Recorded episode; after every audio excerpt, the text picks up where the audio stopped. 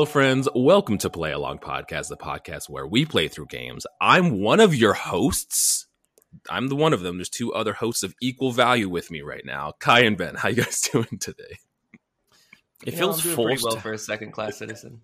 yeah, it feels forced how um, equal we are to you now because you just overemphasized it. But I But guess um, it's just uh, repayment for hundreds of years of, you know, oppression. he's like, There "This you is go. my turn to punch Is this for what the it feels man." like? It feels terrible. This is my world now. This is this is my show, and then I'm running it. how, are you, how are you guys doing? yeah, I'm good. I'm good. I've had a good. fucking long week. Hmm, Um, much needed so- weekend then.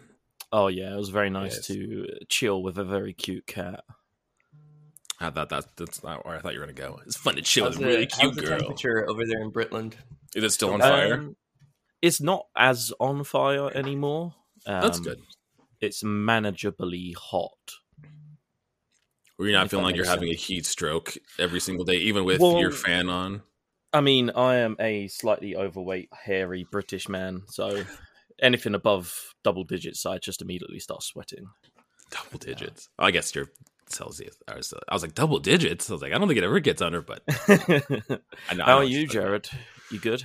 I'm doing good. I'm back in the credentialed office. You can see that we have our play along credentials here. Our best dad mug is in the background. I'll be um, honest, it does look like a Zoom background.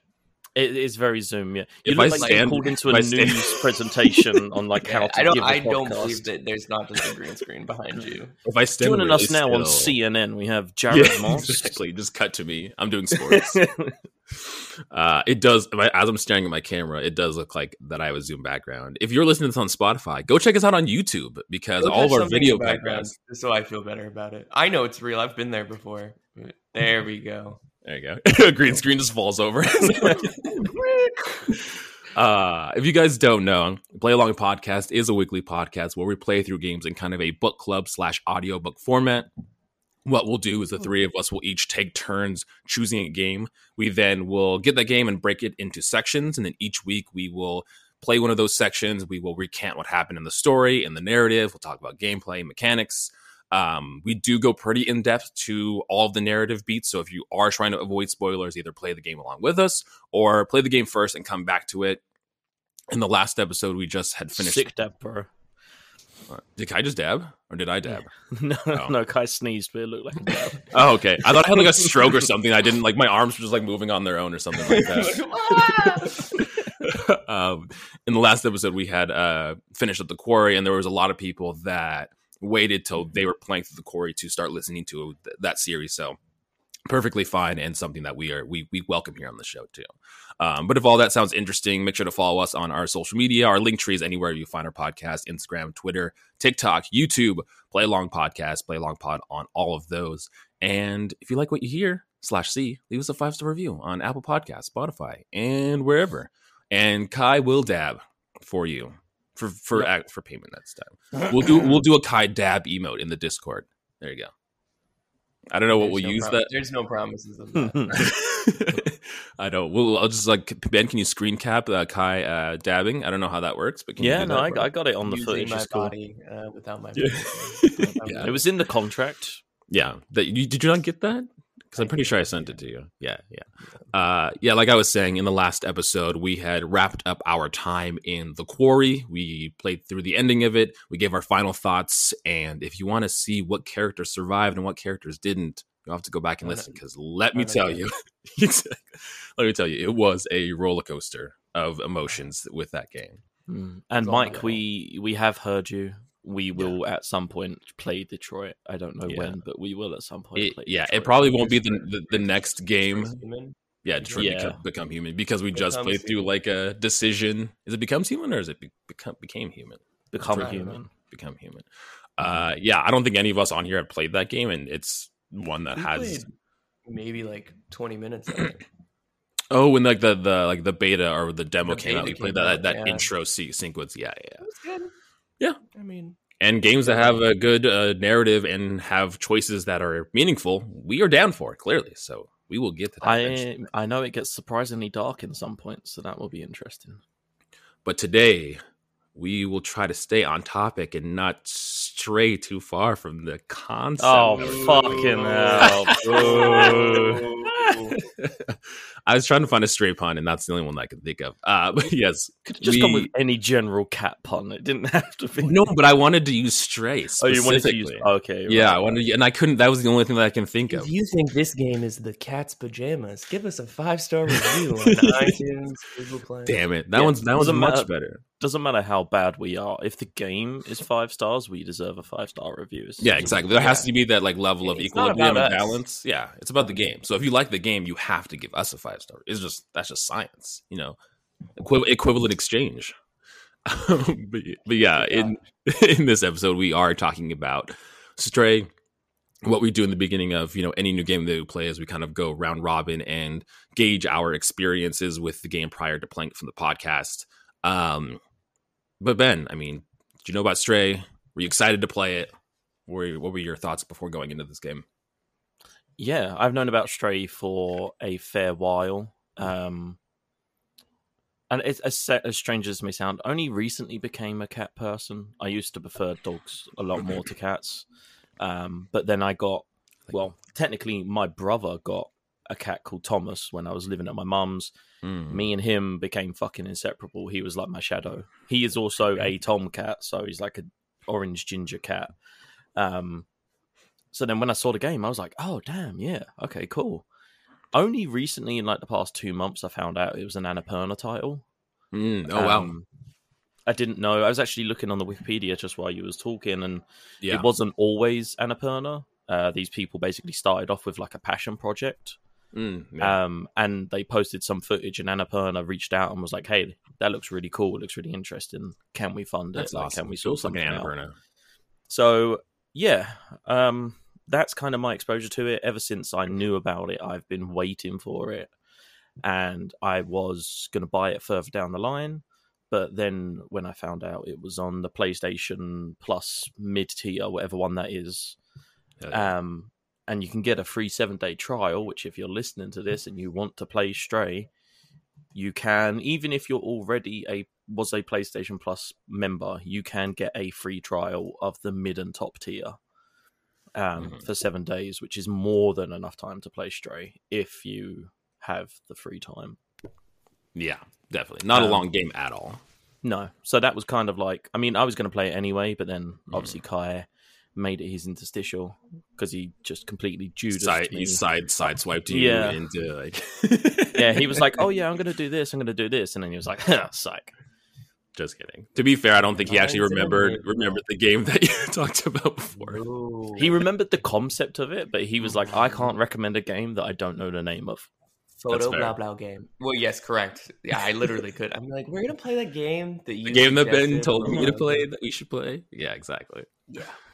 Um, yeah, and for myself, and not not to speak for Kai, but we've been following this since its reveal trailer, which I'm pretty sure was the PS5 reveal trailer back in June of 2020, which is wild that it was that long ago. Um, But ever since we saw, I mean, the concept of this this cat game, and obviously it had the attachment of Annapurna, so there was like, I mean, if Annapurna's back in a game up, then we're most likely going to check it out because it's Annapurna, and Yeah. they haven't had a lot of misses except for 12 minutes. Um, but we we yeah, It a depends how you classify them as, but yeah, debatable. It's like the Zelda theory. It's like every Annapurna game is good, but that's a bad Annapurna game. True. There you go. Okay. Um, but yeah, I'd, we've been following this game since its its reveal and had been excited for any bits of information from its its initial announcement and to hear that it came onto the PlayStation Plus middle tier was like, oh, that's that's genius. And it's cool that PlayStation is getting dabbling into those day one like exclusives too. I think if I'm not mistaken, Stray is a timed exclusive. I think Stray is coming to other platforms, but at least for the time being, I think it's just on PlayStation. Um, but yeah. Kai, what about you? Uh, yes. Secondly, to what you said, um, yeah, we saw it on the PS5 reveal a long time ago, and I was like, oh my god, cats, Annapurna. This is everything I it's the love. it's the perfect combination of things. Um, also, uh, you know how surgeons uh, have those like little pagers uh, that like in case like of emergency surgery. do, do you have those when stray I have that information comes out? Oh yeah, Mm. Yeah, it's just on my belt at all It's the, times. the It Anna beeps. Pager. It just The comes Anna out Pager, of it. yeah. Yeah, yeah. yeah, it just comes up and it's like cat game must play. I'm Shit, Did you watch? They had a whole Um, showcase that just happened like two days ago where they showed a bunch of games off. you know I didn't watch that shit. Yeah. Um, I will. I will. Don't remove me from this podcast. Uh, but yeah, I was incredibly excited to play through this game, and honestly, I was debating whether to play through it as a main series or whether to play through it as an interstitial. And now, playing through it, I'm glad it was interstitial because it is Yeah. very short. Mhm. Yeah. Uh, even though it's not super short as far as it just feels short, I think, which we can get into as far as Yeah. playing through it. I think we clocked like four hours in. Oh, after the after I rolled credits, it was like four hours. Yeah. Um, so yeah, so that's when I first heard about it. I was excited Mhm. to play it, uh, and we'll get into opinions. Yeah, Can I ask? Because I feel Yeah. like there's a small conversation just before we jump on about. Um, Mhm. I mean, this is like a whole wider topic about the value of video games and how long should a video game game be, judging on the price and stuff. I heard you guys saying pre-recording that people were unhappy yeah. About the price of this game. Now, was that people think it should have been more? Because it says here it was thirty dollars, which to me feels like a fine amount. Yeah, I, I agree. No, I think people were saying that the game was too short, that it like needed to be. And again, I, I that was kind of stuff that I had seen flow by on Twitter. I don't know if it was like, oh, I wish I had more. This was great, or I paid thirty dollars and this was a four hour game. This should have been a fifteen dollar game for a four hour experience, or conversations like that, because that is a conversation. But it, in my mind, that does make sense because that argument only works when it's convenient for you because then a game like Dragon Quest that that's like 100 plus hours or Persona that's 100 plus hours, you should technically pay more for because there's more content. But people will be like, "Nah, nah, $60 is good." But then if it's too short of a game, they're like, "Oh, I don't want to pay $60 for it." It's like, "Well, Can Can I ask a question? Because I Yeah. don't know in the states, and the doll- the price I saw was thirty dollars. Right? How much Yeah. is a standard cinema ticket in the states? Prob- depends well, on where you go, but like between like depends on where and when yeah, Mhm. and in what quality you see. right. So like your you standard like- movie theater ticket is probably like twelve to fifteen dollars. right. yeah. If you're gonna go to like a premiere of something and you want to see like a you know an IMAX version of it, you're probably want that cool like 4K bucks. H, the 3D kind of By the shit or whatever. by the time that you actually pay for the ridiculously overpriced snacks uh, Mm-hmm. Yeah. and the gas Or to get to the movie theater, Alcoholic drinks at some paid- places. Or alcoholic drinks, or sushi if you're real fancy, Yeah, um, you're at like hundreds of dollars. So yeah, like Yep. that's two hours of Okay. entertainment. Yeah, that's what I was getting at. You know, Exactly. so let's say on average, by the time you do your gas and all of that crap, it's fifteen dollars a cinema ticket, right? hmm Your average movie these days, they're getting longer because of fucking Marvel. But I'd say they're like between two and a two, two and a half hours. I feel Yeah, like that's I would say like that's an a good average, average. time now. yeah, So a four and a half to five hour game, you can go completionist and you can get everything and it takes longer, but on average, how long to beat is saying between four and a half to six hours yeah. for thirty dollars. So Mhm. to me, if you compare it to another entertainment form like cinema, hmm for thirty dollars, you're getting four and a half to six hours of cinema. Yeah. So I I, think- don't, I don't understand that argument. I think this game was priced perfectly well. You know, I think If this that was sixty dollars, however, I feel like I would have been annoyed. mhm. And I don't know. I don't know, because- why that line's there. Right, exactly. Because what's what's the difference? I mean, all, all that it comes down to is you know subjectivity. Like, is this game worth that price for you as the individual? Because I mean, some Yeah. people would be more than happy, like, oh my gosh, I've been loving this game. I want this so much. Sixty dollars, like I'll buy it, no problem. And then other people would be, that's not that's not worth my time. And it, it does help that this game is in like the PlayStation Plus thing. But even if it wasn't, I think I would have we would have bought this for thirty dollars, hands down. Yeah, thirty dollars yeah. definitely. I just I don't know. I don't know where that line is in terms of where I go. No, Yeah. that's too much for too little Right. gameplay. And I think that's something that you have to decide as an individual. Like Oh, you saying that sixty dollars is too much for you is fine because that's you're ultimately buying and playing the game, but it's not a generalized statement. You know, like if it if it is sixty dollars, like oh this isn't worth sixty dollars, more or less, it's not worth sixty dollars for me as the individual. I, I think like um not to spoil our ending opinions and stuff, but Yeah, if I had played Stray and paid sixty dollars for it, I Mhm. wouldn't have been disappointed. If I Yeah. had paid sixty dollars for a five hour game and it was awful, I Yeah, would have felt a lot more ripped off than if I had spent thirty dollars on Right. a five-hour game that was awful. Right. And it gets so yeah, I guess it all just comes down to like subjectivity, like you said. You know, how do Mm-hmm. you think about it and shit? Yeah. Yeah. Lesson learned: games are subjective. Game price is subjective. Or you know, if you guys don't want to pay full price for the game, just wait until it's discounted because it'll get discounted. You don't have to play the game right when it comes out. Yeah, And then if You you, really want to, clearly you're going to pay for the price of it. So- yeah. I mean, you do if you're like a capital G gamer like us. You know, you got to play stuff when it comes out. and That's just, that's Yeah, just how you're we it. Required by law. Yeah, Yeah. it was part of that contract we were talking about earlier that Mhm. we had to play the games right when they, They will revoke your gamer card if you don't play That's this game. true. They will. absolutely. I Uh, also think it's probably like if the main criticism of your game is like, man, I wish there was more of it, even if it's in a negative sense. It's like it's not a bad. did- exactly. you That's not a bad job. It was- criticism. Yeah, They're exactly. like this game is broken and unplayable, and I want my money back. It's like okay, well that's you know a different problem, but it's just like I wish there was more of it, and I feel like was- there should be. Like it's like It oh, was okay, funny when they um when Annapurna had the showcase that was happening, they tweeted out this picture that had like five or six entries and they were all like question marks of like this is how many games you're going to release. And then they quote tweeted it and they did like Stray 2, Stray 3, The Stray. like there was like, like there was like 16 of them and they were like making a funny like uh Marvel Cinematic Universe like joke and I thought that was hilarious. Oh, could you imagine that? Yeah. The Stray universe. The Stray the the Stray They all come together Universe. to fight the fucking Zurks or whatever they're Yeah, called. Yeah. in the you, four- play, you play, you play with a you, yeah exactly you play a different cat yeah exactly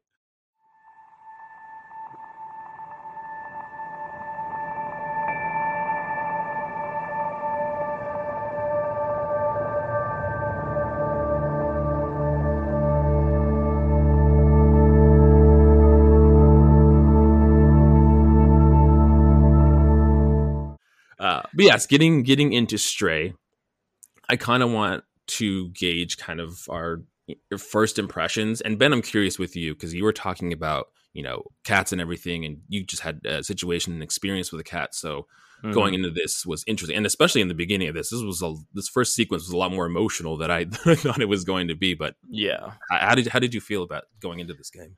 Um, it was. Uh, I, I will say uh, off the bat, I don't want Kai. I do not want you to feel bad. Okay, I was going to play this game anyway. um, for context, anyone who hasn't heard the end of the Quarry episode, like two weeks ago, me and Ellie lost our cat that we had, who was a ginger stray that we took in, and we had him for like six weeks. Yeah. Um, so immediately you boot up the game, and it's a close up of this orange cat who's stray living with their like siblings or something. Super And imme- Immediately, I'm like, oh man! And you can walk around, and you're like nuzzling up to the other cats and shit. Yeah. Ellie, Ellie was immediately teary eyed. Like I saw her. I saw her tweet about it, and she's like, "You want me to play this cat game? What the hell, man?" Yeah, immediately. Like as soon because when you Yeah. boot up the game on the PlayStation, it comes the all the PlayStation games have that like game screen that starts when it's beginning to load, yeah, and so it's just like waiting for it to come. I'm like, I know that this is coming along. Um, it it for me it. I don't know how to explain it Mhm. um it was it wasn't as emotional for me as it was for ellie because i kind of saw it as even though we only had marmalade who was our cat we only had him for six weeks i saw it as kind of looking back on the short time that we had with him Mhm. um, whereas Ellie Ellie was also looking back on the short time, but from a lot more emotional sense Emotional of like he was yeah. a stray, this cat's a stray. Um, It was a weird crossover that happened there with us Yeah, playing this game with a situation that happened. yeah, I mean it's just pure coincidence. Yeah, I I anticipated the event that happens at the beginning that kind of separates you from the crew of the cats. yeah, I I knew I don't know what it is about it. Like I don't know if it's because I've played so many games over my life that you uh, I ca- you you attempt to jump a pipe from one mm. pipe to the other as the last cat, and of course the pipe snaps and you Yeah. fall down into an area and you are separated from the Yeah. cats. What's what's worse during this kind of intro sequence that's happening is like you know as it's happening you're falling and the cat is like grasping at the edge trying to stop itself from falling and you get a close up on its face and then it cuts to like its brothers and sisters looking over the edge at it and then it just falls and it tumbles Yeah. down like this hill and everything and it's like oh this poor little cat he's Yeah, just trying to live his life So as um, as soon as the cutscene started and there was Yeah. two pipes and a gap, I knew what was going to happen. you're like nah Yeah, Ellie was um, Ellie was not prepared for it, no um, and she did shed a tear or two, bless. But yeah yeah, I, I immediately from the get go, I don't know, I don't know what it is about animals, right? hmm But immediately from the get go, as soon as I was like nuzzling these other kittens, I was like, if anything happens to this fucking cat, I will hunt down Annapurna. yeah. Oh man, no, no, yeah, it's something about like animals and games and animal companions, and and specifically with this one, playing as an animal that you get this weird attachment to as well. Like this, this game's weird where it's like, I mean, not many people have it where they kind of like relate to the character that, that they're playing as, but this one's Mhm. More than any of is like, okay, I'm I'm watching the experiences of this cat. You know, I'm clearly not this cat because it's a fucking cat, but like watching these things happen to this cat, you're like, oh. I'm, I'm sorry, Yeah. little cat. We'll try to help you find your friends. Um, yeah. Oh, and don't get me. It's the insult to injury is the fact that after that entire scene, when you fall, the cat gets up and is walking around trying to see like where, and it's fucking limping, and that broke my heart because not only is this cat now in trouble, but like before Marmalade passed, that was one of the signs that something was wrong. He began limping a lot, and we thought that because he had very callous paw pads because he was a stray. mhm. So we we thought it was something to do with that, or maybe he had jumped off of the side and landed funny and hurt his shoulder or something. Right. So when this orange cat was limping around all hurt, I was like, "Oh fuck, no, that's that I was like you. the tipping for for me." Yeah, Yeah. Dang. So sad. But I mean, this uh, playing as this cat feels. I mean, at least in my opinion, you guys can chime in here too. But it feels great. Like walking around as this stray cat and the mechanics of jumping on things, kind of how that works with the PlayStation specifically, is you tap X to jump onto any interactable that's around you. And if you're holding down the X button, you will just seamlessly jump onto things, either jump onto things or jump down from things. You can hold the right trigger to run. It feels very fluid and very seamless too. I don't know. How do you, Yeah. how do you guys feel about controlling little stray cat here? yeah. Let's let's let Kai chime because I feel like he's been quiet. Yeah.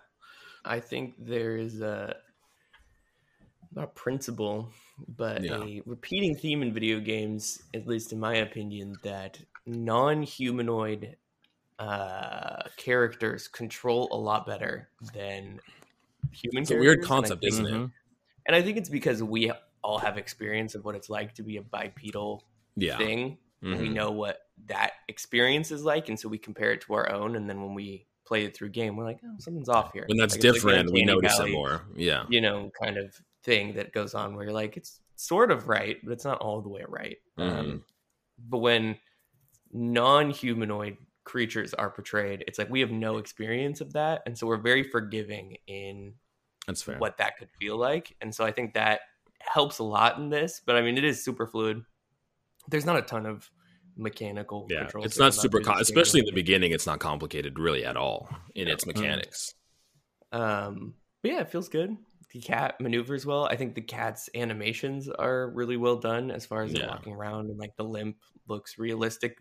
Looks like what you think a cat limping would look like. The Mm. jumping looks good. Mhm. There's no part where I was like, oh, this is like a super cat. Like it's just like, oh, this is like a normal cat. Yeah. The maneuverability is good. And it plays really well in the environment, which is nice. There's not I mean, I noticed hardly any clipping through any Yeah. walls or And any it is assets that were in beautiful too. The environment, the Oh world God. is so pretty. Yeah, the environmental design in this game deserves so many goddamn awards. Like, Yeah. Mm, it is better than most AAA titles that we play through. 100%. And not only that, but the amount of detail that they Mhm. were able to build into the world. Absolutely. And it's not a, despite the game being short, the world is not small.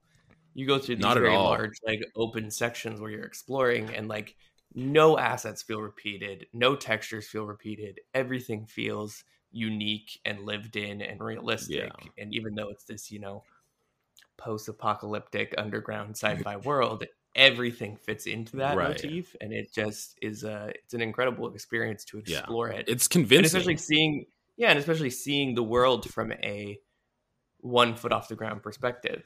Like everything Yeah. works in that way, which is very Right. interesting. they they did a really good job with scale too, and I think that was probably Mm. something important when you're playing as a creature that's that small that you had to nail that right because I think that's where you could like we could probably see the problems in that is if we feel like we're a giant cat in this world or a normal cat in a small world that's you'll you'll get some problems there but they they did a really great job with perspective Yeah, Yeah. I mean, I I had some very very occasional minor issues with Mm.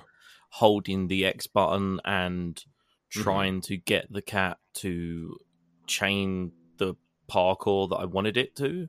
Mm. in a sense because like I sort of nine times out of ten it was because of the camera angle because Yeah, the way the what- way that it say, yeah the way that it works is that essentially the camera is like the cat's field of vision almost so any Mhm. ledge that has an X can be jumped to right. but if you even if you know a ledge is off to the camera the cat sometimes will jump but my, nine times out of ten won't jump unless it can see it right. um, when.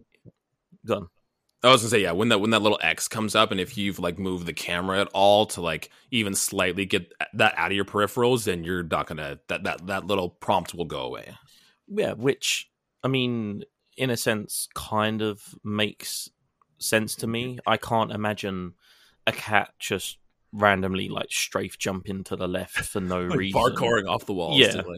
um, I yeah, everything felt fluid. I Yeah. I really really like this. I was explaining this to a guy at work. I was like, it's basically the parkour systems from Assassin's Creed One, but it With works cats. so well yeah, because you Mhm. can just hold R2 and hold X and just jump wherever you want to go.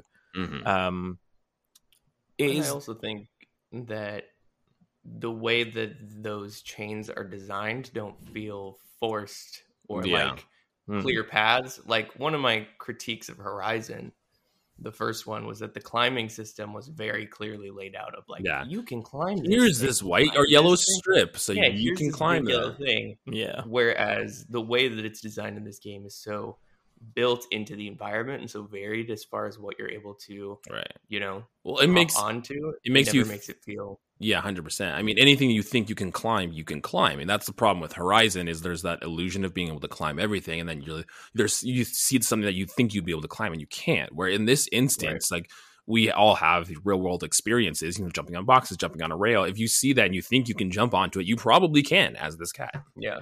yeah. And I mean, it's definitely um, that was one thing that took me a lot of getting used to. I think because Mm, interesting. I'm I'm so used to games either like very clearly. Yeah. I yeah, either very clearly being like this is the only way to go, or Mm, doing the yellow paint or the white paint or what have you. So the first kind of real mission you have in the game is finding this guy called Momo, and he Mhm. lives in an apartment high up on the city. And for the longest time, I was running around following these staircases. And the staircases just kept looping me around on the ground floor of the city because you go up one, but then you come down the other side right. and it wasn't until I was just holding R2 and X running around the city that Mhm. the cat randomly jumped on a box onto like an air conditioning unit, and I was like, Which "Oh allowed you to shit!" yeah. yeah. I was like, Yeah. "I can." I don't. Why am I following the stairs? I'm a fucking cat. I can jump up the yeah, exactly.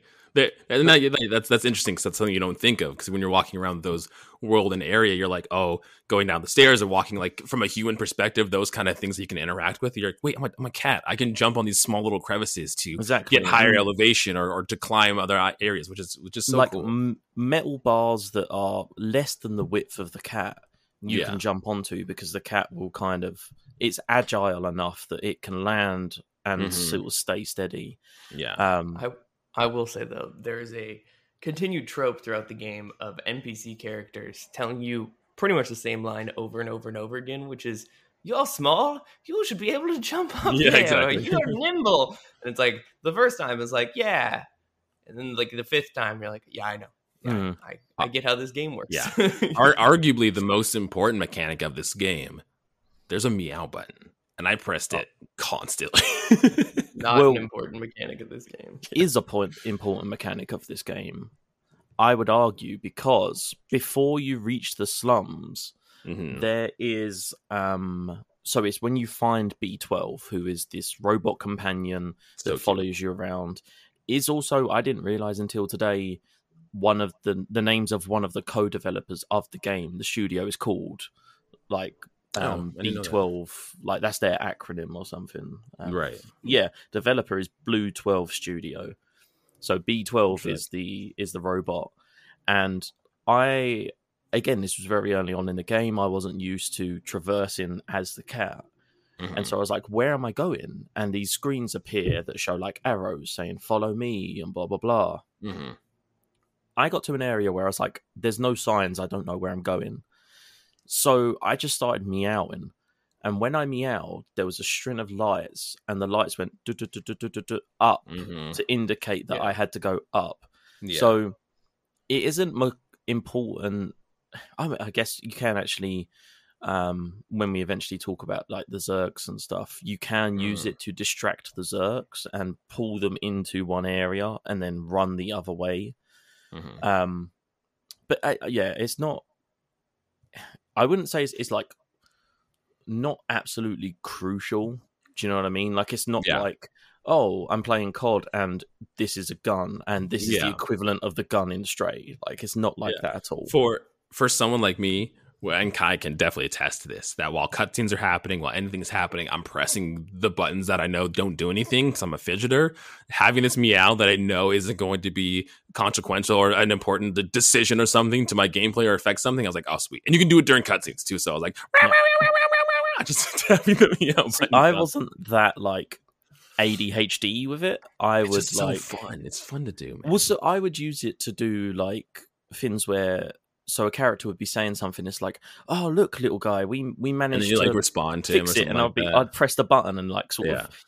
And there was no consequence to it in the game, but for me personally, I was just like, "Oh, that's funny." There's Yeah. also i did that a lot too there's also the mechanic of uh, walking up to people and pressing triangle to nuzzle against their legs and Mhm. they're so they're um they call them companions and they are Yeah. essentially like these uh, robots that are yeah humanoid, Humanoid. robots with like crt tvs for heads Mhm. and when you nuzzle against their feet their face on the screen will change to a love heart and Adorable. i know it was just adorable you can you get a, it you get a trophy too if you do that for like 10 uh, companions or something if you nuzzle like 10 robots you get a trophy Ah, for that. There that was um one of the guys you have to visit later on is like meditating while he's hooked up Mhm. to the matrix or something and Oh, yeah. uh you can nuzzle against him and there's about 20 screens in the background and they all turn into the love hearts. It's fucking brilliant. That's adorable. I mean there's there's lots of like fun little cat mechanics like that that initially don't have any purpose and then like they have some sort of a purpose. Like you can scratch walls. You can like get your claws on the carpet and then scratch your claws like that. You can go and like Well, lay it- down on little cushions. That that scratching does uh, initially i thought it was just a cool little fun thing like her i'm gonna yeah sharpen it comes in it comes handy but yeah, there are like side missions where I needed to get some detergent in order to get Mhm. wire cable to give to grandma, who is this lady who knits stuff. Mhm. And you can't get into the laundry shop. But if you uh, scratch the door, he makes a comment about paint being thrown, and then there's guys at the top who are throwing paint cans from roof to roof yeah and you can meow at the right time, startle one of the guys, make him He'll drop, drop the it. paint, and then the guy will come. It's also how you, um, It's kind of like knocking. yeah, it's like Mhm. knocking. Like you can open the door to the pub by scratching on the door and stuff like Yeah. that. yeah Um, what did you guys think about the game not allowing you to make jumps it know you won't make? Like, so there were times when I was going around the rooftops on the slums and I was looking at a gap and I was like, I can make that. I'm a cat. You know, I'm, an, I'm at an elevated level that Mhm. I- the roof on the cross the gap is further down, but the game wouldn't let me jump it because there was no X prompt. So, would you have preferred being able to try and jump it and then like dying or injuring the cat or Uh, I don't. I don't know. Like, and that never kind of crossed my mind when I was uh, exploring and traversing the world. If there was any time where I thought, you know, that I could jump to something Mhm. in the situation you're talking about, like you're sitting on a vent and maybe across on the other building is is another vent, and you're like, oh, I could get there. Uh, I just e- either a thought I could get there in a different way, like maybe there's another path that will lead up to that, or it's just too far. Like I, Mhm. I can't, I can't make that. And I have to jump down. and I have to find another way across it. But no, I never kind of like it, it was never blatant where I had to sit there and think about that, and it was like very obvious in my mind too. Yeah, I, I think for me personally, I think at first I was a bit like, "Oh, that's bullshit," Yeah, but then when I thought about it, I was like, "No, that makes sense because Uh, it will happen sometimes, but very, very rarely do you see a cat attempt to jump a gap that it knows it cannot jump." they'll do like the thing where they kind of like lean forward or like they'll put their arms out, like thinking they That's might be it, able yeah. to jump it, and they can't. They do, they do that little like pounce stance, and then they're getting Yeah. ready, and you see them size it up, and then they don't do it. You always see the Um, videos where they try doing that, and they jump and don't go anywhere, and then they just fall, like trying to jump Yeah. off a bed or something. Yeah, it's don't cats don't jump off of the bed. The duvet will screw you over every Yeah. single time. yeah. For all you, for all our cat listeners out there, guys, Yeah. don't jump off You the never duvet. learn. They never learn. They Never learn. They don't. They don't. Unless you're our cats. Our cats are lazy as shit, and they don't jump anywhere. Yeah, no jump. Yeah, they definitely don't. No jumping. Um, but yeah, I think uh, we've been talking about the city and exploring the city and everything. The city's called Dead City, and it's kind of the initial place you go to after falling off of the ledge as this cat. Um, again, the city has a, a great idea of perspective and and scale. Like these buildings seem massive. They're huge. It's beautiful. It's very cyberpunk. A lot of neon. A lot of it's very dystopian. Mhm. Um, one thing that I really enjoyed about Dead City specifically that I might have gotten a little frustrated with at first. For one, it's really easy to get lost because there's no kind of map or anything like that in the game. And at first, again, I was like a little frustrated because I spent a lot of time running around and not knowing where I was. But in, in doing that, I really learned how to traverse this game. I learned what areas and what things I need to climb on to get access to other areas.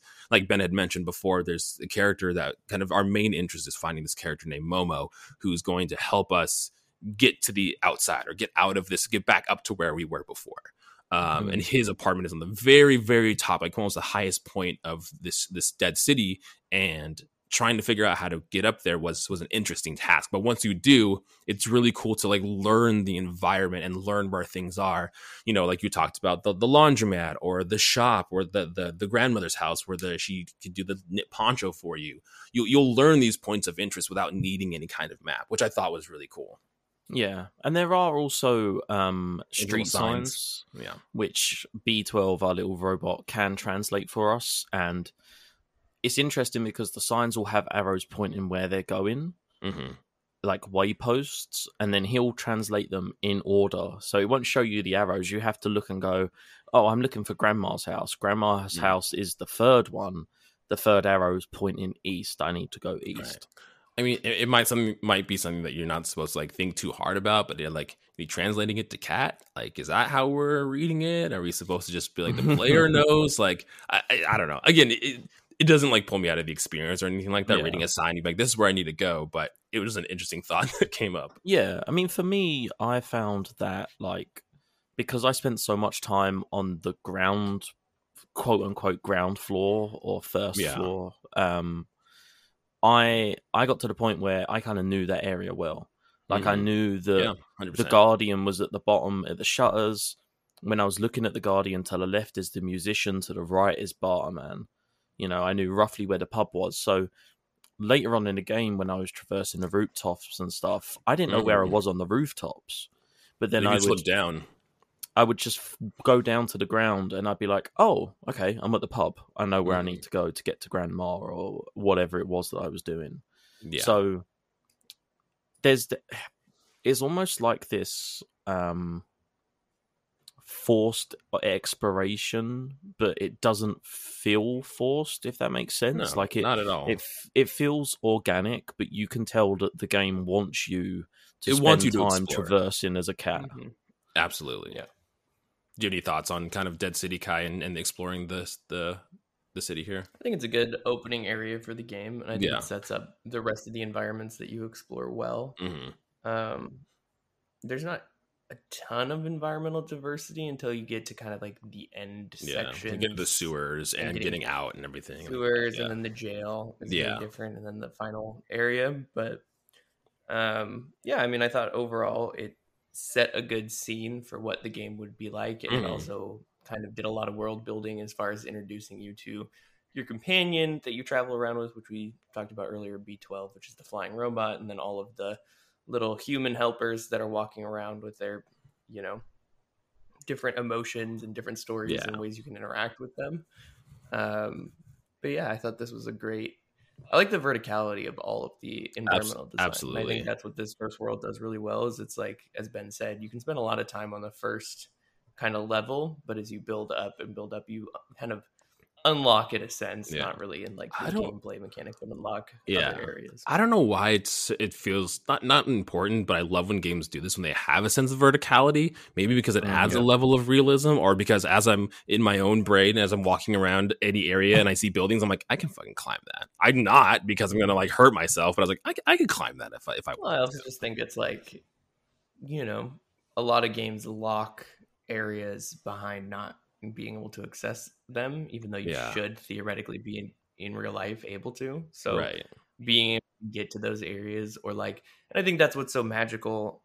You know, you've said this before about Breath of the Wild is that when you stand on the Great Plateau and you look at something in the distance, it's You not just a render graphic, you know, that is loading in a background for the Mhm. lighting system. It's like I can go there. Right. I can walk from here and I can walk to there, and that is a real place I can be. It's the same theory for this game of like, you know, if I look up three stories above me and there's, you know, a uh, you know, some sort of balcony, I can go there. I can Mm. go explore there. I can see what's there. I can talk to the individual who's there, Mhm. or even the rooftops. Like eventually, as you're tracking down items to, you know, reunite the uh the individuals in the I don't remember what the, The group is called. outsiders. The You know, outsiders. the Yeah. outsiders. Yeah, when you're re- you like you go up to the rooftop of the the bar where the radio tower is, and there's like a dead robot. I don't know. We'll Mhm. him- Mhm. He's not charged. Uh, that's like chilling. up there, but you can kind of see an overview of the area. Yeah. It's Mhm. super cool. Yeah, Yeah, I really mean, I I think that the verticality takes it from being assets that are acting like a city to being a city. You know, Yeah. it's not just when you go to the rooftops, it's not just a means to get to the next area. There are Mhm. people who are throwing paint cans because they need them for work. There's a guy laying looking up at the stars and sort of just chilling. There's people on like rooftop bars and people are drinking and like there's Yeah. it feels lived in. And Mhm. what Kai was saying about with the outsiders and stuff, the way they do that's really cool because there is no map, like Jared said, there's no compass. The way that you find the outsiders is they all have a logo, which is essentially Yeah. like a white smiley face on a blue background. And you find Momo, who's one of the outsiders, and you have to find his three friends who's lost contact with. Mhm. So you uh, B12 tells you like, oh, let's go check out the abandoned flats that are in the city because as much as we keep saying it's, it's a city, it is like a slum city. It's not like a true city per as you would know a city. Right. Um, but there'll be like an outsider logo sprayed on the side of a wall next to an open window. And the game isn't saying to you, hey, here's the waypoint, go here. But you can you are high up enough that you can look around and you can see where the three outsider logos are. Mhm. And so you know where to head. yeah. And it's a nice nudge from the developers of like, hey, you know, because I feel like when there's a waypoint, it almost puts this stress on you that like you have to do that. Mhm. That waypoint is always there, being like, hey, don't forget, there's your mission, there's your mission. I mean, e- even with like the, those points of interest specifically, they again they feel so natural. I mean, we I had been on the roof before, and I most likely had seen these things, but never knew they were important until I found the context to them. You know, they had always they had always been there, but until Momo told us that, like, hey, these are their symbols. Go find their journals. When we went out, we start noticing those points of interest, but they were always there from the first place. I we mean, I found walked- some journals before we even went to Momo. I walked Yeah. through the library place, that guy's apartment that was just Yeah. filled with books. Yeah. I, I walked through there like half an hour before I met Momo. Yep. I had no clue what it was whatsoever. And then Mhm. it turns out that that's an outsider apartment and Mhm. I need to get this like key item from there. Yeah, it, it does a really good job again for encouraging exploration. Like you can do all of those things, but it's having the context, and it never feels like you get to somewhere and you know you can do something, but you're locked behind it. It's just you don't have the knowledge. Like with the the book, the library specifically, like you knock over a set of books and there's a there's a safe behind there, but you wouldn't have Mhm. known the the code to the safe or even like there's a hint about it being behind books until you've gone to Momo and learned those hints in the first place. Which I think it, it just feels really natural. Yeah. Yeah, and I mean that repeats a lot through this game. Yeah. it's like things can be done in any order, which is Yeah, like yeah. the poncho that you do from Grandma. Is Oh, we got that really early on because I wanted a Yeah, cat that poncho, and it early. wasn't even a fucking cat. Yeah, poncho. yeah, he thought it was. I uh, also you know, thought it was a, item. I thought it was also a cosmetic Jared. I was really, I was really excited, and then I was kind of I was expecting like rain later on in the game, and I was going to wear my little poncho. I was really Oh, excited. but it was so cute. Yeah, so we did that, and then Yeah. that ends up being used with a Yeah. computer hacker Yeah, who was helping us. Yeah, he was shivering, too cold to use the Yeah. keyboard. Um, It, So and, yeah, uh, from what I understand, do you, do you mind if I go into the backstory a bit? Because I am really Yeah. interested in this backstory. So no, same. It's really interesting. I I haven't um I haven't finished the game. We'll say that. Mhm. Um I'm currently in Midtown, which is like three ish chapters before the end. So I'm a good Yeah. chunk of the way through the game. No, you're almost at the end. There's not very much after Midtown. Um so essentially the the premise of the game is that there is the outside, which Yeah. is what we know as like the world where we live. Yes. and that's where we began the game. And for these companion robots in the slums, to them it's a, a mythical place that doesn't exist. And if it if it does exist, it shouldn't be gone to. right. And so you are going around with B12, and B12 can scan these places that, like that trigger his memories, and he'll Right. he'll start talking about how like oh the companions began simply as like servants. Yeah. They were cleaners and things like that for the humans who lived here. Mhm. Um, and my understanding is eventually over time, the AI becomes sentient, essentially, as normally happens in like sci fi stuff. Over time, they began to develop emotions and stuff. And we see that later on with Seamus, who gets reunited with his dad. Like, there's very Mhm. obviously emotions that they can feel. to there. Yeah. 100%. Yeah, but they still can't. I don't know about the shivering. That didn't make sense to me because you talk to someone later on who's like, "Oh, I love the smell of like new paint or something." But they can't. She's like, "Oh no, wait, I can't smell." So Yeah. it, it doesn't it doesn't line up fully. But Hmm. essentially, from what I understand, there was two. Either I've so again I've not finished yet. Either Hmm. the outside world became uh heavily diseased or something and that pushed Yeah. people underground in order to avoid it Mhm. or the biohazard that they're referring to are the zurks which are the game's enemies that Yeah. are essentially And- these weird pink blobs that will eat anything, Anything, yeah. metal the And- lot You're you're right on both counts because that's what happened. The outside world had become inhabitable. So human humanity was forced to live underground in these kind of large domed areas. The drawback to that was they once in there, now they cannot leave. They cannot open. They don't have access to this. Um, and and the Zurks were a creature that I am assuming had lived underground. And like you said, they started out eating anything. They would eat humans and everything, and humanity slowly would whittle away. But now these new robots these these have higher intelligence they kept the city going on they continued to flourish and there's even a character you can talk to that said like they got to a point where the zurks like they now eat metal like there was a, Mhm. that was their conclusion they came to that they started eating people so then even the the robot companions didn't try to go to the outside i mean there Yeah. obviously was some individuals we hear from talking to other characters that people have tried to go and explore and they had never heard from them and then never came back and part of that is because of the Zurks. They kind of have been trapped down here because of those creatures. Hmm And so it's this like post-apocalyptic Yeah. pandemic world where the True. inhabitants yeah the inhabitants can't return to the surface if they wanted Yeah. to because of these zurks Right. so it's like a double trouble situation Mm. And even, I mean, going into the Zurks a little bit, because you come into contact with them and have to kind of interact with them as the cat. And there's not really a lot you can do in the beginning to fend them off. It's just running away.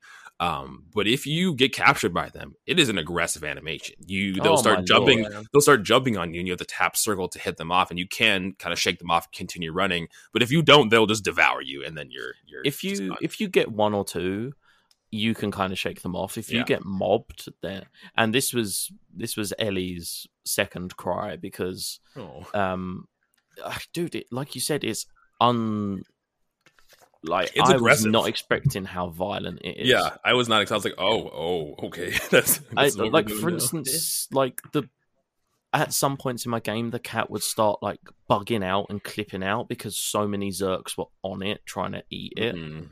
Yeah. and so it would start like spinning violently or like sort of jittering and moving weird and i was just like oh this is really uncomfy yeah. Yeah. So this leads to one of my gripes with the Mhm. story, Mhm. which I think is the only thing that I have an issue with, really. But so, so when you encounter these, for I think the second time, and really like the first time you're encountering them in a sense of like getting to a new area is after Mhm. you talk with Momo and then you locate the rest of the outsider journals, which Yeah. then tells us that there's a weapon that someone named the Doc He was working on, yeah. building I forgot what they call it. working I on. forgot what they call it. uh, it's out in the observers or something we're gonna call it the light gun The light gun, yeah, pretty much. It shoots you Um, so we end up going out with Momo, and he is like, "No, I can't do this. There's too many of these little demon zurks." Um, and so we go and find Doc and end up Mhm. reconnecting his generator, uh, which gives his light gun Power. power, Right. um, which is like one of those old timey flashlights. It's like the big circle, Yeah. like the handle on it. Mhm. Uh, and then like immediately after that, he's like, "Oh, let me install. I think it's demyelizer. Dem- I, I'm trying. I'm looking for the. I'm looking for the thing right now. Uh, he's like, "Oh, l- let me install one of these on your little robot." And I was like, "Really?" Because what it looks like to me is you have to have a giant ass gun directly connected to a generator for this to work. And he's just like, "Oh, bet I can build one of these into this pre-existing robot in like five minutes." so yeah like, he's like he's like oh i need the generator because this bad boy takes like 1.5 gigawatts to turn it on Yeah. And so when Yeah. he when he installed it on the robot, I was like, I I don't know if that's a good. And lo and behold, it's not a good idea. yeah. not a good Hundred percent. Um, because what happens is the robot, understandably, can only power such a powerful thing for such a short amount of time. And if you you end up with like a a meter next to B twelve that will show how quickly it's overheating, and once it becomes red, it overheats. You can't use it for like five or six seconds. It has to cool down. Um, I did not know that the game didn't prompt me to be like, "Hey, um, here's this meter. Don't let it overheat." The guy mentions about not letting it overheat. Yeah, But like, he- he does say that. He says, "Don't let it overheat," but the game, again, maybe it's just me used to how other games work. Like the game doesn't physically say to you, "This is the overheat meter. Keep an eye on It, it." it took me a while to figure that out too, and I was like, "Why You I just real like- quick. You know, oh, you, you, you definitely learn quick. yeah, You go back outside and you try to fry zurks, which is very satisfying. I mean, Oh, the yeah. animation they kind of just like They just pop, pop. Uh, when they when the light and it's kind of like UV light, like it's just a purple light that you emit. Yeah, from they're, they're like little weak. They're like weak against harsh lighting or extreme lighting or something like that. it's, But yeah, it's maybe five seconds Mhm. of time, and then your little robot sparks, and it's Yeah. another five seconds of waiting for it to recharge as you get completely dominated by zurks. Yeah, it's wow. very similar. you learn real quick that it's not a it's not forever. It's very I just I think it's like they, they could have done that more gracefully. Where Yeah. it's not just like I invented this thing that barely works, and now I can install it in a tiny robot with a battery because Yeah. I'm smart. Well, so hmm. two things. Like, firstly, the the way the UV works on the Zurks is very very similar to how the UV works on the vampires in the first Blade movie. If anyone has watched that, Mm. Weird, weirdly specific. reference. weirdly specific reference, but it's because I watched it quite recently. But um, if if you're trying to envision it, it's very very similar to that. Secondly, I thought so. Um, when we meet B12, he explains like, "Oh, hey." There's Yeah. this really cute moment where he's like, "Oh, I, I have this backpack you need to put on for me to be able it's to adorable. I love it. to be stored in the backpack and essentially Yeah. charge myself and that.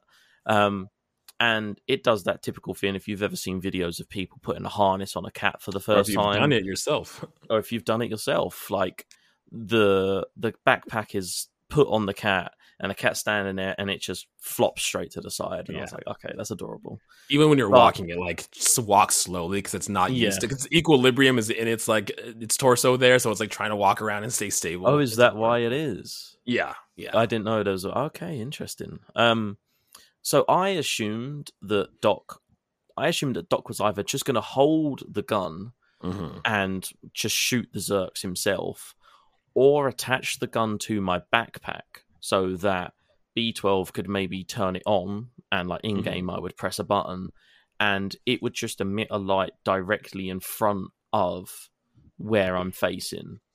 Yeah, That was kind of my initial thought. I was Right. like, okay, he's going to keep this Yeah. super strong light and it's just going to be attached to me. right. I mean, we. I mean, you're right. The whole like attaching the weapon to the robot was weird, but we do already have a pre-existing like flashlight mechanic. Like if you smack L1, then you turn on a flashlight, and then I forgot what, but you hold another button while your flashlight's on, which turns on the UV thing. But no, you guys are right. Like how he just like kind of like haphazardly attached this in like a couple minutes to this robot is it, it- even though he said it needed like a gigawatt of power or something. It's like ah, okay, I can get The other thing that I don't understand about this laser beam lore is that beam when lore. you turn on the generator, Mhm. it's a switch, and that alerts a lot of Zurks right, uh, that you're in that area. And what you have to do is you have to run back to Doc, Mhm. who's Right. living in this house thing. Mhm. Um, and so, in my mind, if it can literally explode a Zurk, it can probably explode a cat. I mean, those two things are very similar. These Zurks are not like some magical metal being. I mean, it, they're just little creatures in They're the like a world. weird genetless. yeah. I, yeah, I mean, my only like form. head So- head canon to that so- is like they live underground, so like they're sensitive to light. So then like severe light hurts them, but I but like, okay, you're running back, and he starts shooting to the right of you. Yeah. because that's where they're coming from. And I was like, oh, not only do you have to avoid the Zurks, but you're going to have to avoid the light that's coming down as Mhm. well. Because I mean, logically, I thought that made sense. Nope, you Yeah. just run right through it. I, I just long, long exposure. You might get some like laser beam, you can cancerous uh, things but Yeah. you're fine. Yeah, I Yeah, it's assumed like- that, like like Jared said, that there's some sort of law that we're not told about how it's like designed to work with the molecules of the Zurks and break Right. them down at a cellular level or something. Mm. But like you said, it's a fucking UV death ray, so like Probably not great. not great to be shooting around at any living entity, regardless.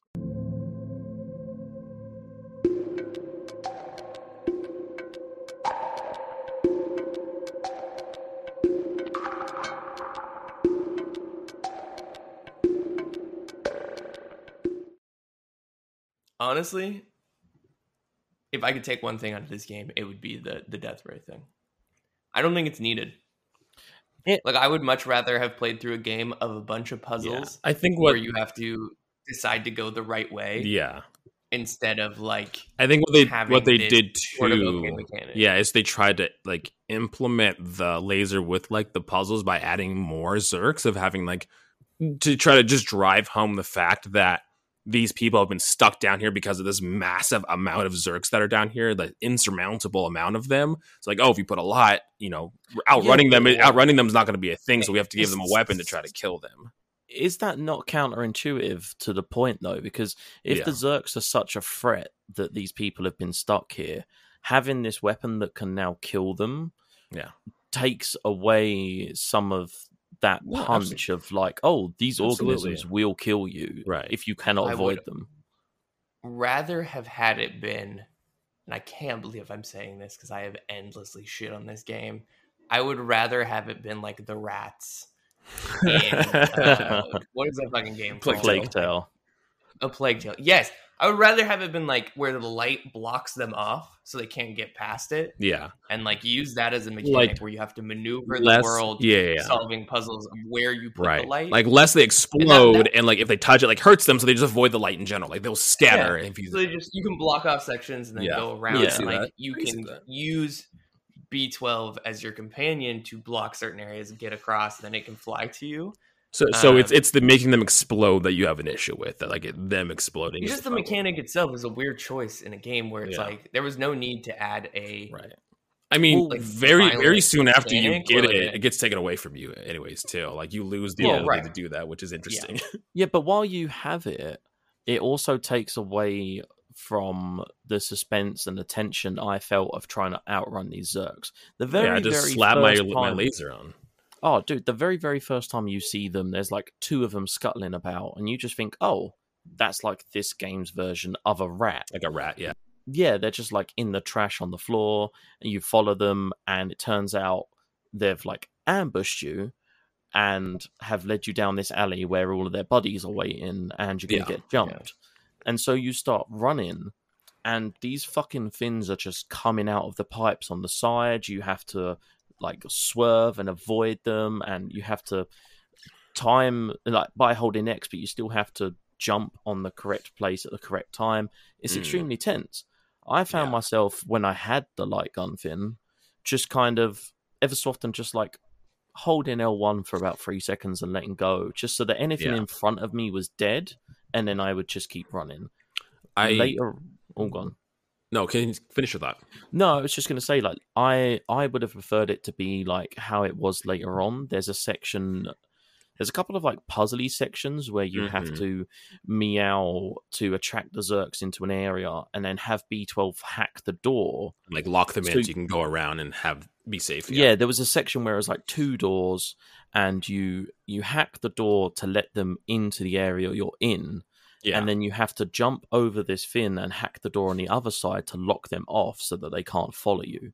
right. which also raises another question in a weird way because everything we use to block them off and everything we use to create a divide between us and them is metal.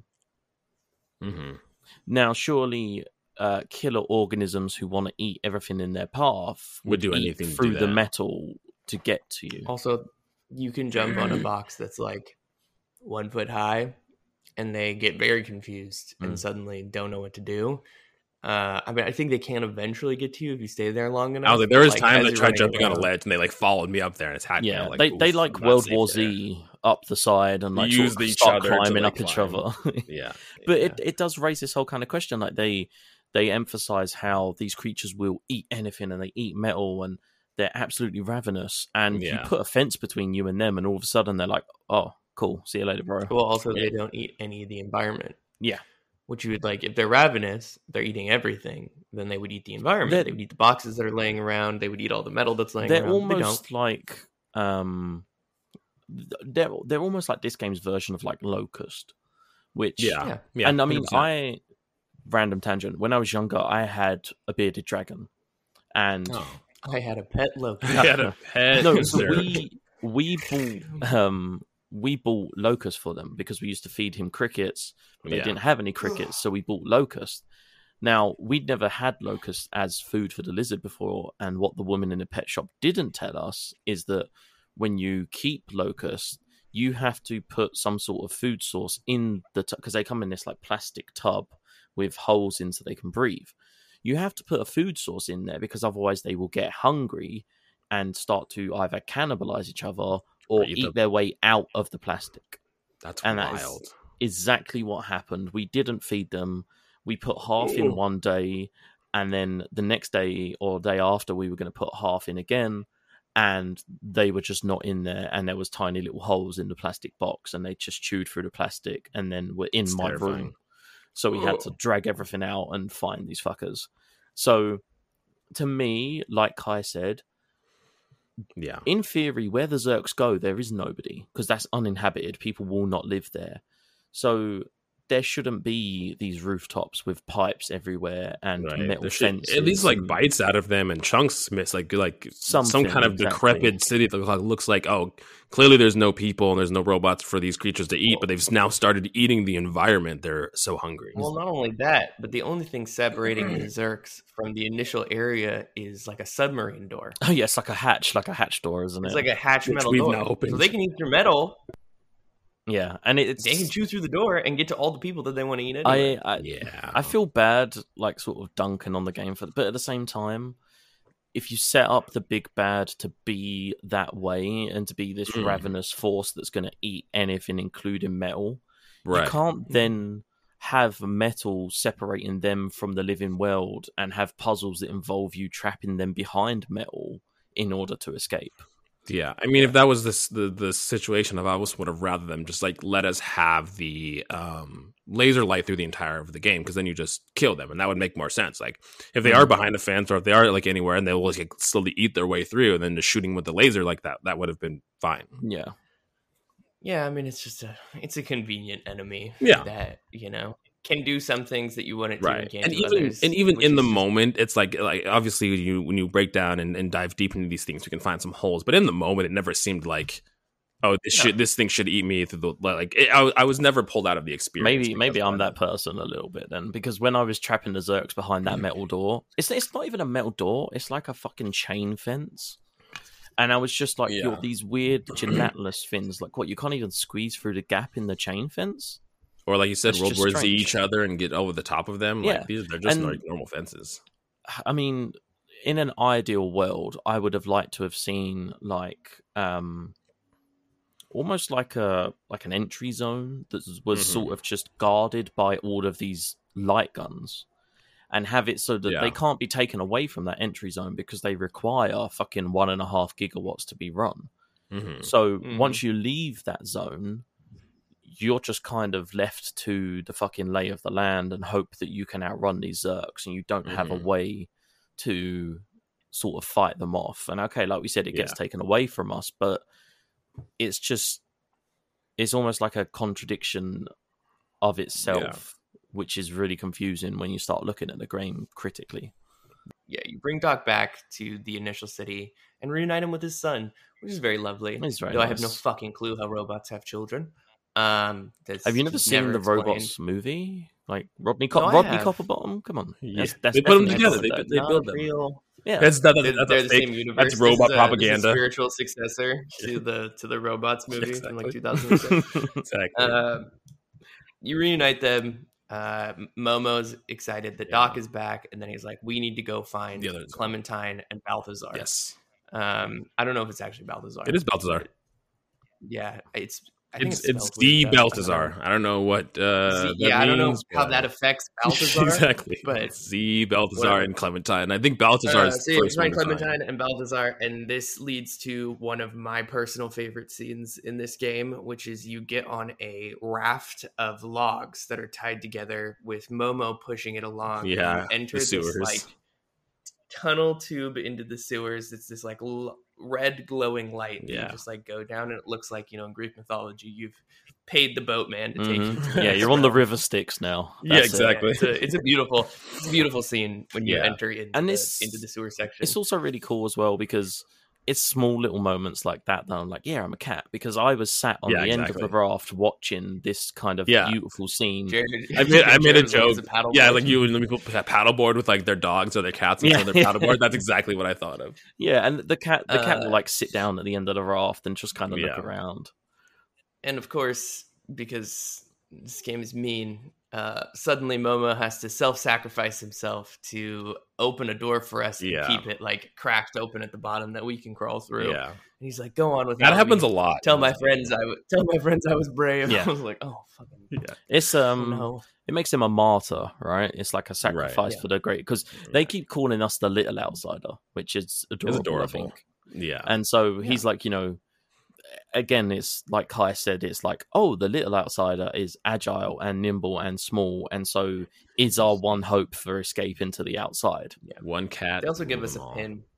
He Yeah. gives a what? They, I think they they they give us a pin. Yeah, he gives one us of- a I little think Doc gives us a outsider pin logo pin Yeah. so that Yeah. when we go we and see part of the group.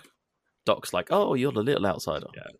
Uh, but yeah, I think Balthazar, and this is kind of our first, besides the slums and the Dead City, our first kind of change of environment. I mean, aesthetically, it looks the same, but this is a big tree. Is that what they're like, or a Do big you know tower? what it What is reminded it? me of? Super cool. And um, Is that Ant Village? it's very very cool. Ant Village, it's called. It reminded me of Yeah. the Rito Village from Breath of the Wild. Yeah, Where that's the same everything- vibes I kind of got. Or it reminded me of the uh in Arcane. That's what I was going to The, the tree in it's, uh, Arcane. when yeah. it's Ekko's Yeah. yeah, when Ec- they enter like the realm where Ekko is the leader of and you go underground and that's like the giant Yeah, tree that but it they is have. literally absolutely. just like an entire village that is built around this massive tree. Um, Yeah. and we are greeted by the robot who is like, "Oh, you're the little outsider. Balthazar's waiting for you. He's meditating at the top of the village." Yeah, and And this was the guy that you were talking about. That he's kind of like sitting in the middle, surrounded by a bunch of television screens. Yeah, by a bunch of screens yeah. yeah, and so you um oh this is the moment um where we get some character development for b12 juice, some juice. Yeah, yeah so the whole time b12 has been saying to us like i was made for a purpose i want to Yeah. be reunited with the scientists i Right. used to he has work like with gaps in because his we were memory something." and everything. Yeah, yeah well yeah through the game you're collecting these memories. there's like these little Sparkles. floating square sparkles Mhm. and b12 will like kind of suck them in uh and that will be like memories that he unlocks as you go through and Right. then there's like core memories i don't know what the or- i don't know what the difference The- between the blue the orange, small the sections orange and ones, I think, are orange like large- the story memories that you unlock, and there's maybe about six of them, and then underneath there's about like twelve to fifteen smaller, bluer ones. and I think these are optional memories. yeah so Yeah, the you unlock a core memory Yeah. in this section Yeah, which freaks him out where he realizes that he is an uploaded form of the Doctor. of the scientist. Mhm. Like he is sentient being that has been put into this tiny little robot body, Yeah, and he or I guess and it, it's interesting. sentinel body. It's interesting in that too, because then when you try, because you use him to interact with everybody, he's essentially your translator in talking to these Yes. individuals. Mhm. And in that moment when he finds out that he was the scientist that he was remembering being with, when you go to interact or talk to someone, he's like, I just, I need a moment. I can't, right? I I, can't, like I can't right now. I don't feel like talking. It's like, oh wow, that's a cool little touch.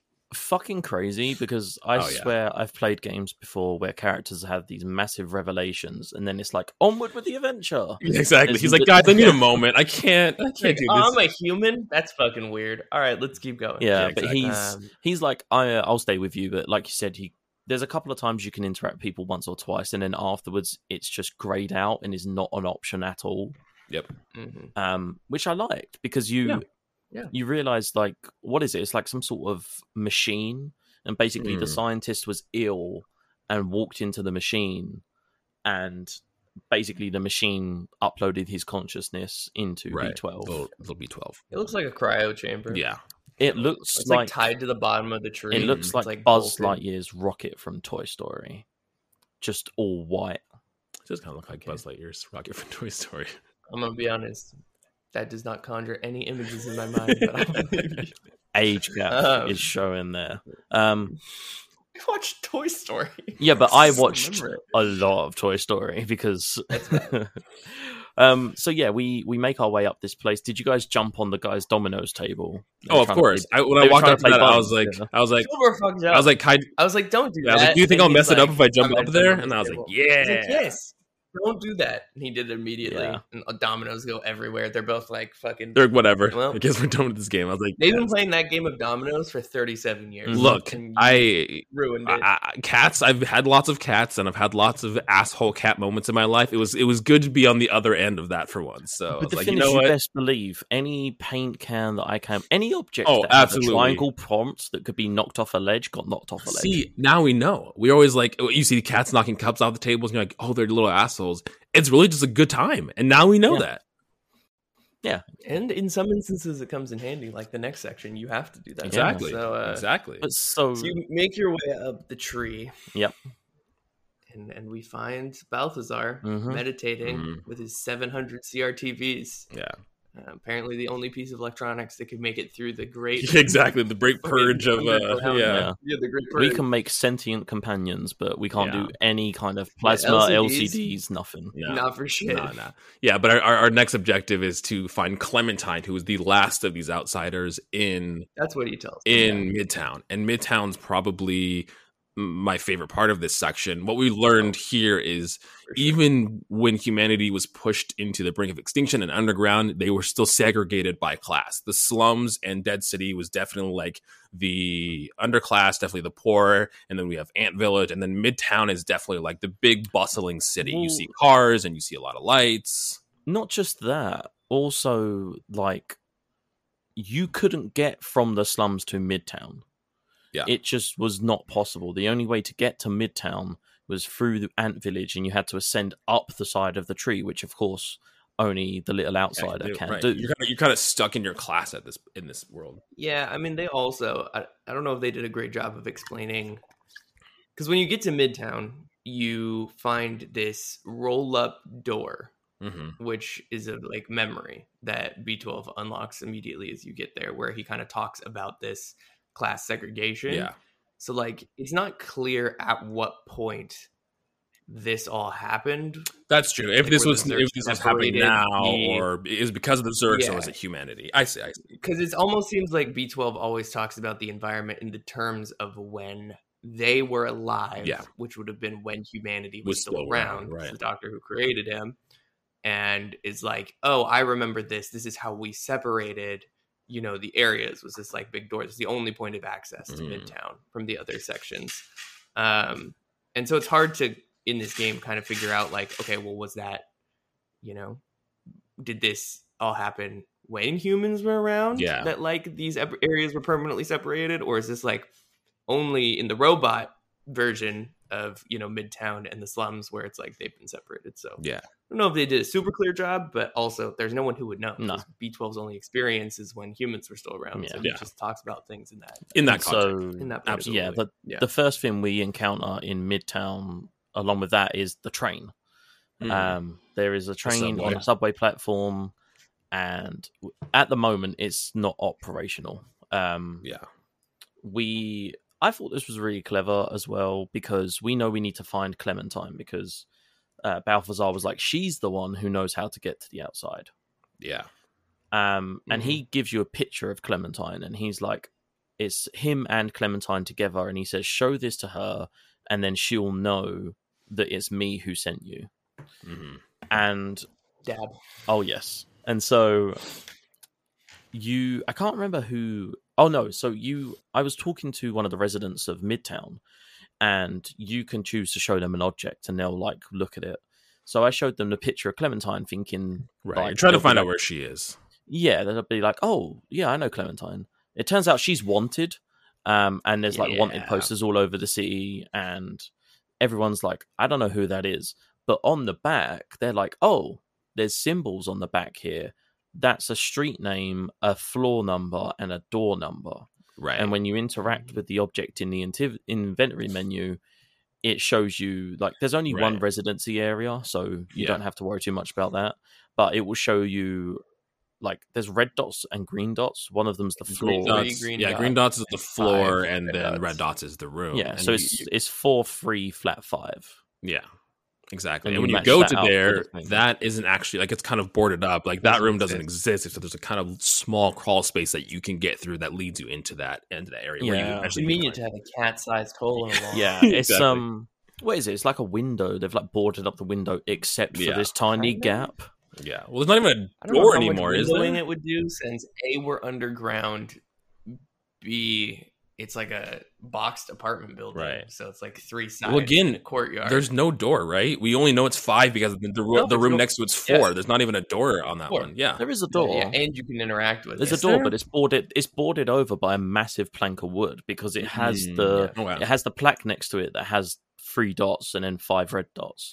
Oh, But- so basically, it looks like um, I'm assuming the idea is that because she's a wanted fugitive, they have boarded off her flat so she can't get to her stuff essentially because she can't access her property. She can't do whatever it is she's doing that's illegal.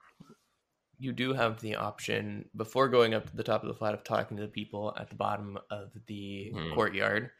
Uh, and one of the, they're like cool kids. I They're. Yeah, b-boys. That's They look- the exactly. They're like listening to they're listening to music down at the bottom, and you talk to one of them, and he says, "Oh, you can help me out by uh, jumping on all the cameras and deactivating them." yes. um, which Which we learned is an essential process to to continue. yeah, one of those instances in this game where you're like, "That's a side quest," and you're like, "That's not a side quest." Mhm. That is that is crucial for continuing the main Uh, story. Yeah. So if you if you do jump on all the cameras, which there's three of them in that area, uh, he gives you the cassette, uh, which is then used later in the game. Yes. Yeah. So Um, I have not used that yet.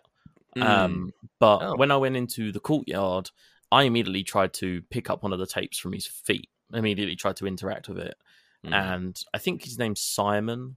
He was like, "Hey man, that's stealing. You can't do that. Like, if you wanna." He's like, but if you want one, I've got something you can do. Mhm. And Hmm.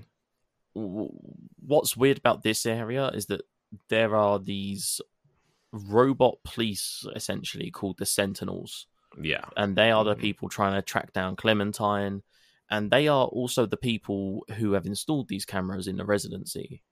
And from what I understand, I I don't want to say oppressed, but they're they're stopping these free robots from playing their music and Mhm. essentially being quote unquote antisocial. So that's what the cameras are for, so that they can be watched. Mm. Even in robot society, people are being oppressed. Yeah, yeah, just creative freedoms taken away from them. So, um, I jumped on the cameras, and yeah, and then you go Yeah. downstairs, and they're all listening to their music, and one of them is Yeah. do- doing the robot because anytime there's a robot and they dance, they have to do the robot. Yeah. That's like an unwritten law. I mean, that's just yeah, that's just part of the that's just part of the the, the life, you know. Yeah. you got it Mhm. So you venture into Clementine's uh, abode, right. uh, where she lives, and it's a big house apartment. It's very nice. It's Yeah. like a two bedroom apart. apartment, and like Yeah. fucking Yeah. nice, man. Right. Uh, and you go to the back, and she uh, kind of pops out and is gonna hit you with something. Yeah, she's got like the pixel And lamp in her hand, and she's like ready to yeah, hit you. she's like about to like fucking kill you. Oh, just a And she's like, "Oh, I thought you were. I thought you were a Zurk." Uh, and then she sees the little badge, and she's like, "Oh, you're an Mhm. outsider." yeah, exactly. La di da. Yeah, and she she, Uh, she then tasks you for to get the what what she needs is the atomic battery. That's what she's Yes. she's looking for. That's what we have to our our task to find, and that's kind of sets up this quote unquote trading sequence that Ben was kind of talking about, where we kind of need the cassette tape, and then we have to find uh this individual. laser. So to Yeah, exactly. you have to yeah. There's a there's a guy who can Mr. get you into the recycling facility. Yeah. Hey, he's But not he needs- suspect at all. No, he looks very normal and healthy. Yeah. and like he's doing good things. Uh, and he needs uh, a hard hat and a work vest. and this is uh, and he's like, "You're a four-legged, small, furry Mhm. creature. You seem qualified to retrieve these things for me." Which I'm like, "Okay." This is where Uh, I've got yeah. up to. I've just spoke to Mhm. Blazer, Gotcha. um, and I was like, I need to because I had chores I needed to do today because I've had a busy week and I haven't done them, yeah, and I was putting them off and putting them off. PSA, guys, if you have chores to do and you want to play games for podcast, do the chores first and then play then the play game. the games. Um, Yeah. so I had to stop playing to go and do my chores because boring adult life. Yeah, yeah. But I'm Um, not Unless you're doing your chores, you could you could choose not to do them, and that would be That's bad. true. So, I'm not super worried We- about the end of the game being spoiled or anything. I have a feeling that Okay. I know roughly where it's going with the ending Okay. anyway. we, I can, Um, we can kind of go vague, or I can just go blatant to the, the, the ending. It, I have a feeling that it's not going to be super revolutionary. If it's super revolutionary, I want it to be vague. But to me, I'm like, we're going to get to the surface, we're going to get reunited with the cats, and then the companions are going to leave this underground place and come to the surface. yeah, one way or another, that's about Yeah, what happens. pretty much. So to get through this section, is is what we're going to go into. I yeah, that's what I was gonna say. uh, there is a two workers standing outside of a hat store uh, where the helmet is sitting in the window. Uh, well, actually, there's one worker, and he's like, "Man, I wish I could get these boxes into the store, but my friend is a drunk." Yeah. Uh, there's no voice acting in that game. That's my interpretation of this robot.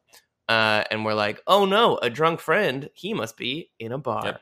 Uh, and so you go to the bar and you talk to the patrons of the bar, and the patrons are like, "There's a guy. He's fucking sloshed in the bag, bro. He's gonzo, wonky wonzo." slosh. uh, wonky sloshed. And so you make your way, and there's a robot passed out on robot juice. Mhm. which I don't know what gets Motor robots oil. drunk. Um, motor oil, uh, and so you have to climb up onto a shelf above him Mm. and knock a crate bottles, of and it wakes him up. to him. He hit that triangle, hit it off of the shelf, falls on top of him. He like wakes up and he's like, "Oh fuck, man, got to go do my job." That sounds like Uh, so then he manslaughter, walks- but okay. yeah, it's really aggressive, but he is made of metal. It's true. I guess you so. know, Yeah. it's a little different. yeah. Uh, so he walks back over to the the truck where they're unloading the boxes, Mm-hmm. and then you can hop into one of the boxes, and the guy will carry you into the hat store. Yeah. uh, and that's where you steal hat. the helmet. Mhm. Uh, and then there's another clothing store which has the workman's vest. Um, and if you try to steal it, at first the store owner will yell at you and be like, "Hey, that's fucking stealing. What's wrong with you?" And then Oh. he'll stand right in front of the work Yeah. vest, and he will not go away. But if you go into the back room where there's changing rooms, there's a boom box sitting there. a cassette set cassette in the boom box, and then all of a sudden you've got some bangers playing. Right. The workman comes to turn off the boombox. You run back around steal the vest, Yep, and you then give you to Mr. Blazer. to Blazer. Yep. Mhm, Yeah, mhm. Blazer's his name. They're curious. Uh, have you noticed? It might just be me. I feel like there's a lot of Metal Gear references in this game. So, in Momo's flat, there is a poster on the wall that looks very, very similar to like the promotional poster for Metal Gear, where the characters. I'll send it into the Discord. But there's that. There's the scene where you're trying to fight off the Zurks, and you press the button to bring the lift down, and the lift starts at the top and comes down, which is very similar to the cargo lift shot from the, the tank hangar of Metal Gear One. And then Oh, weird. got hiding in a box to get into an area. I might just be Kojima fanboying over here, but hey, that's that. There's definitely a Skyrim reference. I was talking Mm. to one of the robots down a side alley who was like eating at this burger joint, and he was like, He's like, I took an arrow to the knee. "Yeah," he was like, "Oh, I used to run a store." Does he and make an took a arrow to the knee joke? He makes like he was like, "Oh, I took a screwdriver to the knee, so now I can't do it anymore." Ah, that's funny. I like that. So there, there are little Easter eggs in there if you're if Yeah. you're looking. right. Um. So then once again, we jump in a box. Yep. Because that's what this game is. Jumping in Uh, and nice Blazer carries us into the recycling facility. It's lots of Uh, puzzles you know. and avoiding Zurks and Yeah. whatnot. And This is pretty much just a repeat. yeah, At a higher difficulty of the last section in between, where you're avoiding yeah, exactly. Uh, nothing too nothing know, too different just- happens in this section really at all. you eventually get into an area where there is three buttons on the floor and a giant green fluorescent tube Mhm. With pieces of metal on it and the buttons will lift and lower and open Right, and to get the battery. the battery Yeah. that we're looking for Mhm. and so you have to use these little uh robot drawer like they're like little desk Yeah, drawers you can That's you can like. Use kinda B twelve to like like move them, and they'll move wherever you go, and you kind of have to just place them on these three buttons to ultimately get Yeah. the uh, atomic battery from inside its little safe that's right here. I thought, it was, I thought it was a cool addition. Yeah, it's a Like, fun I puzzle. It was fun to add like a new mechanic. And it was like made me Um, think. you like I was like, okay, how we how do we Yeah. do this? Well, especially because you get into the room and there's only one of them, Yeah. and then you can use the one to lower the and there's like a barrel that you can roll into the room. Right. So at first your thought is like, oh, I have to use the barrel to like block Right. off the middle The barrel can only like, go one way, which is right in line with But the yeah, thing. it Exactly. So you can put the one on there and it doesn't do anything. And what you have to do is you have to go to the gate to the right and then jump on the little file cabinet, jump over the gate, and there's another one in Right. there that you having two of them makes it super easy to just like, oh, cool, button, button, and then roll the barrel across. Uh, okay. Yes, and But- then you get the Yeah, with atomic battery in hand, you head back to Clementine to tell her that you received the battery, and when you get to her house, she's not there. So you're talking to people. The only other person you've interacted with is Blazer. So you're talking to NPCs and everything, and they said that they saw Blazer go to the nightclub. So, and when you go to the nightclub, you find out that he's in kind of the VIP room, and that you I think you can also, um, if you look at the cone head in her apartment, there's a note that said, "Me and someone went to the oh went to the nightclub. the nightclub." oh, gotcha. Yeah, yeah, yeah. So yeah, so however you get to the nightclub, you have to figure out because the the door is blocked and the VIP rooms is, is above the nightclub. So you do your little Standard. cat Yeah. cat reconnaissance where you're uh, jumping on things. You find out if you uh, up where the DJ is, if you pull one of the levers, it like raises this platform up and down, which gives you access to kind of the awning. Uh, but the one on the left side doesn't have a a pull lever on it. So you have to try to figure out how to do that. I interacted with the the bartender and got a drink. And if you talk to one of the robots, he was like, "Yeah, they they stopped giving me drinks because I was too drunk, so I broke and stole their lever. If you give me another drink, I'll give you the lever back." So you Mhm. give him a drink, and then he gives you the lever, in which you use to get Yeah. into the section of the VIP room. When you jump up there and go into the room, you see Clementine has been kidnapped and she's tied up, and that Blazer was the one that set up the whole thing for the Sentinels to capture what both a fucking bastard! Blazer. The Us- fucking bounty. Yes, he wants money for both us and Clementine. So we've been captured, which leads us into the the jail section, and this is where Prison. I really enjoyed the game. And not not that I thought the game was too short, but I really wish the game had more of this. So in this moment, you don't have uh, B12. They've taken B12 away from you, and you have to go Bastards. get R- Clementine free and then go find B12.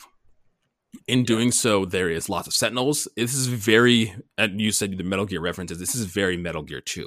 You're doing a lot of sneaking, you're doing a lot of hiding around. There's the sentinels have this blue cone of vision. So if you go into them, they see you. It Bro, turns that's Metal Gear. Come on. yeah, exactly. It turns yellow that they're like curious, and it turns red if they see you. Also, if you get shot with them, Yeah. they shoot like these electric bolts at you. It's very aggressive, and you die almost instantly. It's not. It's fun. Not- like taser bullets. yeah, exactly.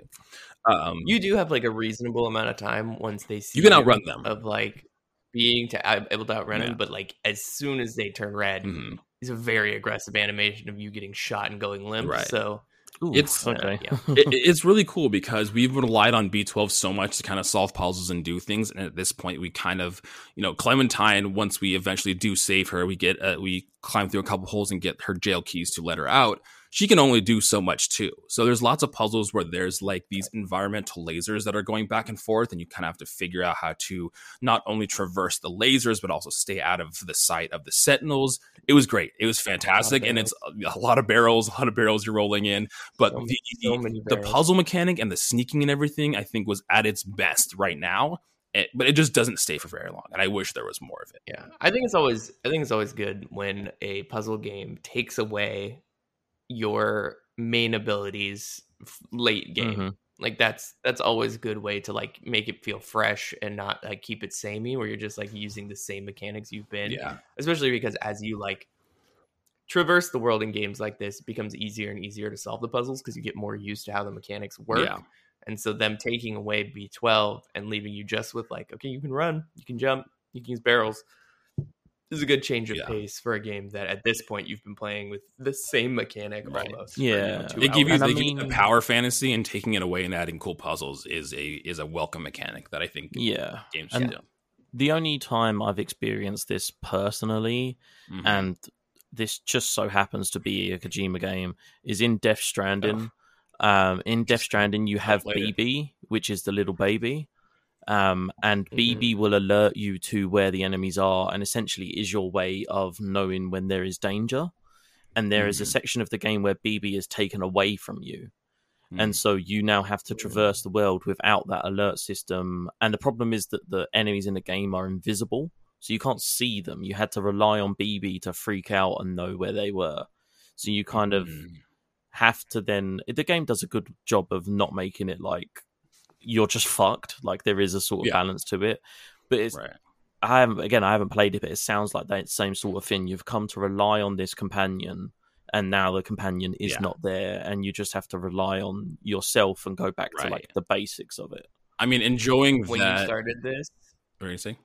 when you he when he started that, he was like, "This has only happened to me personally," and I was like, "Is he about to go in a story where like Oh, yeah, I lost a my companion, someone like- like, stole his fucking glasses, and he's like, "Good luck, bitch, traverse this shit now." I'm doing this now. You can't see. Um, no, I, was like, being being uh, for just from what you were saying just now, Ben, and and loving Metal Gear, I think that you'll love this section. I think that your feelings will probably will probably reflect mine and thinking like this is great, and then it like ends, and you're like, wait, no, I want more. I want more Every- of that thing. Why did it end?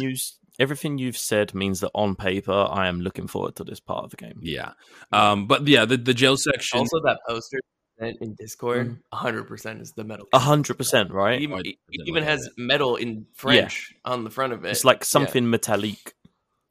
Yeah. oh, that's hilarious. That's that's, that's so yeah, and then I sent I sent the video of the elevator and the shot of the cargo lift in the tank cannon from Metal Gear One is it's obviously they're conveying the elevator coming Mm. from top to bottom. Right, right, right. It's Mhm. it's the same sort of homage to it, which is so, so- weird to have like Metal Gear references in Stray.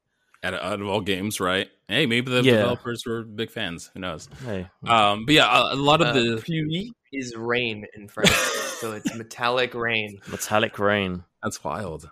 That's so cool.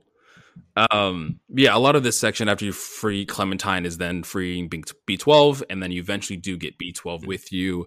Uh, again, going through similar mechanics of trying to traverse the Sentinels while also staying sneaky. You do escape the place that you were being held captive because ultimately your goal was putting the atomic battery in so you can activate the subway so you can eventually get out and get Mhm. to where you need to go. Um, Um, Can I ask a question quickly, Yep. just out of curiosity? yes. All right, I got two questions. Is there a reason why you free Clementine before B12? Because in my brain, rescuing B12 first makes the most sense. I think because he's the most useful. you. It's just uh placement. Like you run Okay, into right. where where you're being captured to, because what when you come to, you're in a little cage, and when you escape and then walk a little bit, Clementine's the first thing you see, and B12's in like this high security prison. It's like this Right, big okay. box that has these lasers around it and like four or five sentinels around it. So you just run into Clementine first. Okay. And Yeah. secondly, does it do that naughty dog trope where your companions are invisible and cannot be detected by the enemies?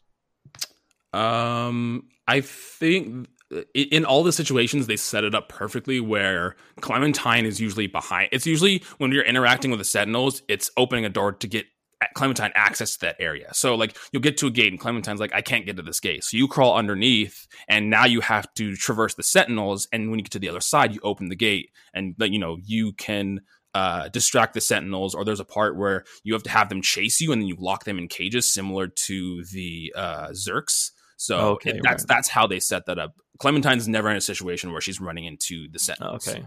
So it's not like um like I mean I was talking to Ellie about like um Uncharted 4. You should go listen to a Get Wrecked episode came out. We spoke Uncharted 4. But um they they do that thing where like Sam's with you and even though he's Yeah. running around in broad daylight, not They behind see him. cover, they don't see. I didn't know if it was something like Yeah. that. No, they set it up perfectly where Clementine never really interacts with the Sentinels. That we do something to either distract the Sentinels, trap them, and that paves Clementine a safe route through to the next area. Okay. Um, but we eventually put the battery in and activate the uh, give power to the subway station, and now we have to head back to Midtown to get to the subway station. Mhm. In doing so, we hop in a car with Clementine when we're driving away, driving through uh, Midtown with this car, and we get to the spot where the stairs lead down into the subway. And there's only like a little hole, so we crawl through. And Clementine's like, "I'll distract the Sentinels. You go forward. You go to the uh, outside." That's a death flag, bro. robot. That's a fucking death flag. yeah. So Clementine hops back into the car and drives away, and you see like five or six sentinels drive towards her, not have paying any attention to us. Now our goal is to go down and go into the subway. Um, Yeah, you take the subway. Yeah, you go downstairs, you go into you go into the little cat subway, which leads you to this very pristine area. After you leave the subway and head up the stairs, it's like all white marble everywhere. There's a bunch of robots that are just kind of cleaning. That's really all that they're doing at this point. And when you talk to them, they say you kind of imply that you were wanting to leave because there is a big door that says to the outside. And when you talk to the robot, they tell you that the situations outside aren't to standard and you have to talk with the people in the control room. They all keep referencing that these there's there's these individuals in the control room that are controlling everything. Uh, one way or another, you do get into the control room, which is it's funny because you B12 tries to hack the door and can't, and there's another panel on the other side, and what the cat does is scratches the cores in the panels, which like disrupts the door, and that's how you get into the door, which I thought was really funny. You have to do like the whole scratching mechanic where you're doing both of the triggers. Um, but when you get into the control room, you realize that this place has been locked and there's been no people in there at all. So there's been no one able to get into the control room to even open the doors in the first place. That if there was individuals in there that they have died, but no one is in the control room running this place, and Oh, everyone so they- thought there were. Yeah, I was gonna say that they they were stuck, but not like through cho- like anyone could have walked into that control room at any point and opened the door. It's If just you got- if you had assume there was access someone's to in it. there. Yeah. You would have to reactivate the, Right. uh, you know, the subway. Yeah. Oh, So- okay, all of that situation. right Yeah. all of that situation getting past the zurks so in the control room what you're doing is you're trying to activate the the room because what we find out earlier in the game is that the city is under this giant dome or there's this this big wall that's blocking the top like the sky that people think are stars are really just lights of this dome that's overseeing this entire city so what we're doing in the control room is trying to open that door. Hmm which involves there's kind of these three different monitors that you have to do. Because when you try opening the door the first place it locks you out of it and there's like three locks on there. So there's three security measures that have to be broken into to finally open the door. Right. while you're uh, while um b12 is trying to hack the door it's funny because there was this mechanic early on where you're a cat and you're walking across a keyboard and like trying to type and stuff Mhm. that happens earlier on mean, you Um, can talk to someone. It's like an instant messaging thing, isn't it? Yeah, exactly. So you kind of have to do that in this section. There's kind of these rows of keyboards, and some of them are lit up and some of them aren't. And when you walk walk across the keyboard, it lights up the monitors. So you have to just light up each one of the monitors. And then in doing so, it sets up three different points around the room in which you have to go scratch the wires, and then B12 hacks that spot. Okay. Every time B12 hacks one of the spots, he sparks and he's like, "Oh, okay, like this this is taking a little energy out of me, but by the third one, I'll be able to recharge and be fine." Come die. to come to realize that after the third one, he knew all along that he wasn't going to that the body that he's at is not going to be able to take the amount of energy needed to open these doors, and B12 does die. Which is there's a really sad buddy. scene. Yeah, after you open you he he opens the light, he falls on the floor, and then the cat like rubs his her face on it and then just lays next to B12, and it was really sad Oh. because they were they were friends. That's oh fuck. Okay. Um, but yeah, so the, after that, it sets up a cutscene where the door starts, to, the the roof starts to open, which shines light onto the city. Which it just cuts into like a couple characters of interest that we have met throughout the game, looking up and seeing the blue sky. All the Zurks die immediately when the sunlight hits them. They all explode. So they obviously the sunlight is an extreme light where they can't handle it. So all the Zurks that are have access or in an area where the sunlight can hit them, they die. You then go to the the main door that leads outside. You climb up some stairs, and it's just the cat sitting at the top of the stairs in like the grass and like seeing butterflies. And then it cuts. That's credits. So the only outsider who survives is Balthazar. Oh, Clementine's still Clementine's still alive. So in that cutscene, the robots are the Sentinels are chasing her, and the, the door opens up, and that deactivates the Sentinels. So Clementine is also still alive. Oh, okay. So Clem- okay. So it's just poor Momo, Momo Yeah. the martyr. Yep, exactly. They're the, I don't even know if Momo's dead or if he just couldn't make it through the door and he's just trapped. yeah. mean, there's got, there's like, no cut to getting- Momo and and what he's doing. So Yeah, it's it's implied that he's dead to me because like he yeah, not to me personally. To me. but, um, aren't you like being fucking chased by like a swarm of Zurks or something? So Yeah. to me, the implication is that he's he was eaten by gonna die. Zurks. Yeah, and the fact that it doesn't cut to him confirms that for my head Yeah. canon. But because it literally shows Clementine like in the car and the Sentinels chasing her, and then the Sentinels are deactivated once the the barriers open. Mhm. Um, and it seemed because obviously we came from the world in the first place, but from from people seeing it, it seems like the world is fine. Like there's a bunch of lush grass, there's blue sky, and everything like that, and it seems that outside world is okay. You don't actually see the cat reuniting with the other cats. It just cuts after the cat makes it uh, out. So Stray Two Stray- reunion. exactly. The the Stray cinematic universe is now uh, going to be confirmed. established. You heard it Exactly. here first. But that's Stray, everybody.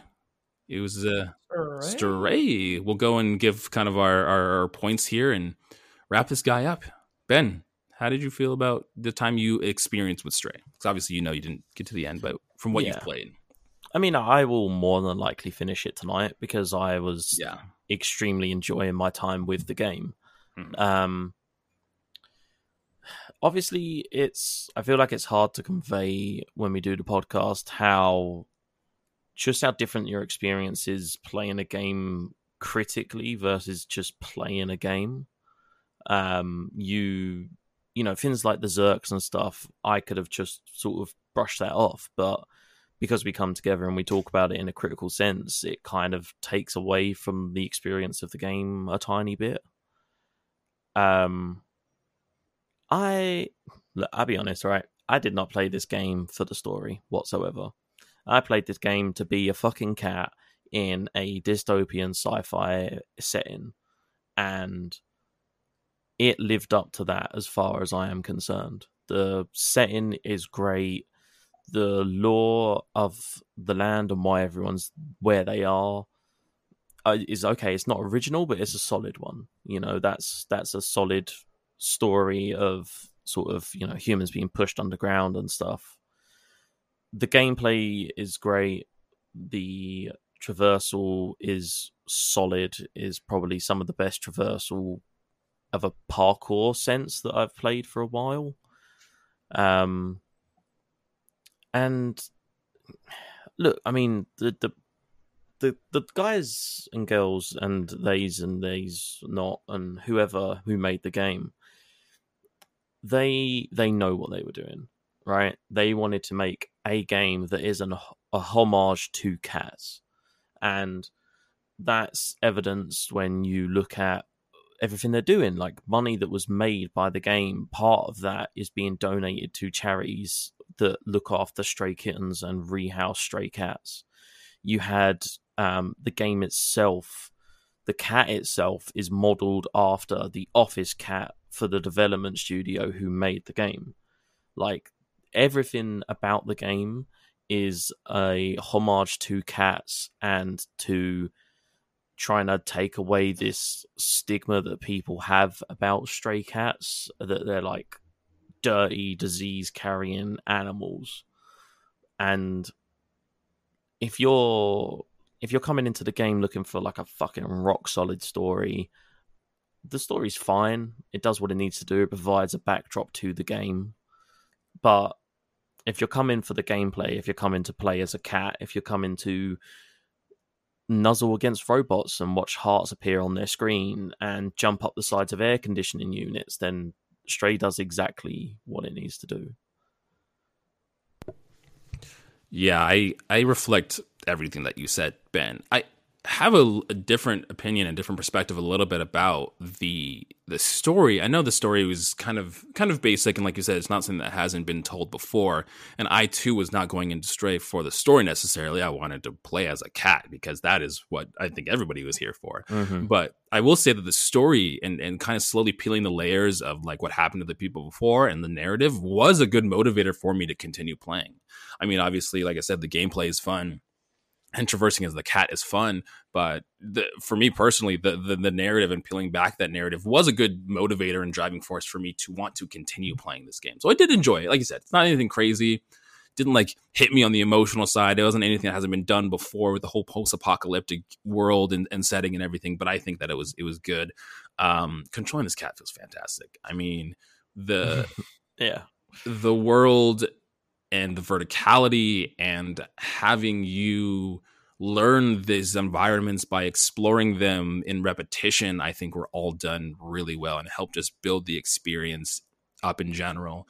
Um, there were some issues that we had with the Zurks and the whole uh, laser light thing, which I was trying to find the name of, and even in this walkthrough, the the person that wrote it refers to it as Doc's weapon. So even that person doesn't know what the hell the gun was the gun was called.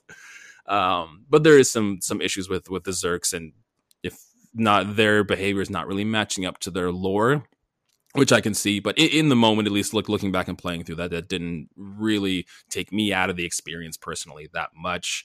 Uh, ultimately, it's a fun game. We could play as a cat, and uh, everything that you do between climbing and knocking down things and meowing all re- reflects and mimics what I would think being a cat is like, and it feels very fluid.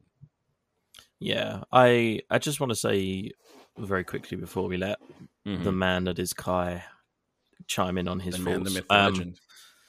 the Wikipedia for Stray says that the weapon is called a defluxer. There you defluxer. go, defluxer. Okay, Kai, take us home, buddy. This story is amazing. Yeah, I, was, I was ready. I was ready for that to happen. I was like, "Do it! Tell me the story is amazing." no, I do. I, I don't think I've ever played a video game where there's not a single human. Oh uh, yeah. That I that I've played through. There's not a human in this entire game, and there's only things the humans have created and a cat. Yeah. and it is very difficult to understand the Wow. worldview of a cat. so we we put you know when we play games we put ourselves in the position of the main character and what that experience is like and we identify with them. That's what you know all storytelling is for the most part is trying to make people identify with the experience of another. And so it's interesting how much you can project human feelings onto a creature that and i this is going to upset some people who i know including our significant others who believe that cats are you know high functioning beings that have uh, deep understandings of you know human experience they don't they're uh, very simple creatures unfortunately or fortunately as that may be which is what makes them great um, and so it was interesting playing through this you know how much of my own human experience i can apply Mhm. to something that i logically understand would never be able to experience the feelings that i am right. um, I think the dynamic between the cat and B12 is perfect in that it bridges that humanity gap of B12 makes up for everything that the cat can't do. Mhm. The communication, the you know, understanding previous experience, the connecting to humanity in a way of explaining, you know, that it wasn't perfect, but that what is what remains was built by it and so in that way they're kind of viewed as these godlike beings. Yeah. like every individual you interact with is just living but they're also they're built for a purpose right? Like every single thing in this game was built for a purpose. There's nothing in here that's just you know oh i'm just experiencing life and trying to you know what humans do. They're all they were built for servitude in a sense mm-hmm. and then they developed their sentience um, which I think is an incredible world. I think it's a very interesting principle of understanding what you know our own connection to what we build is, and like what would the world look like if we suddenly were gone, and the only thing that was left was the things that we made. Uh, and what would they do? I mean, at this point, probably not much. But in a future state where you know our AI is much better, I think that's an interesting question, and I think it's a very interesting world to explore. Um, I mean, I the story's not perfect, but it is good. And I think the real gem of this game doesn't even have to do with the cat, which is really sad because maybe it should be at the end of the day. Maybe it should be the cat is the main thing. But I think the environment and the world building is maybe some of the best I've ever seen. Mhm. Like, you could have done anything in this world. Yeah. And when we were playing it, I was thinking the same thing. Like I was like, oh shit, this would make a great 3D shooter. Like if you wanted to, like if you wanted to do something like Ratchet and Clank, if you want to do something Jak and Daxter in this world, perfect.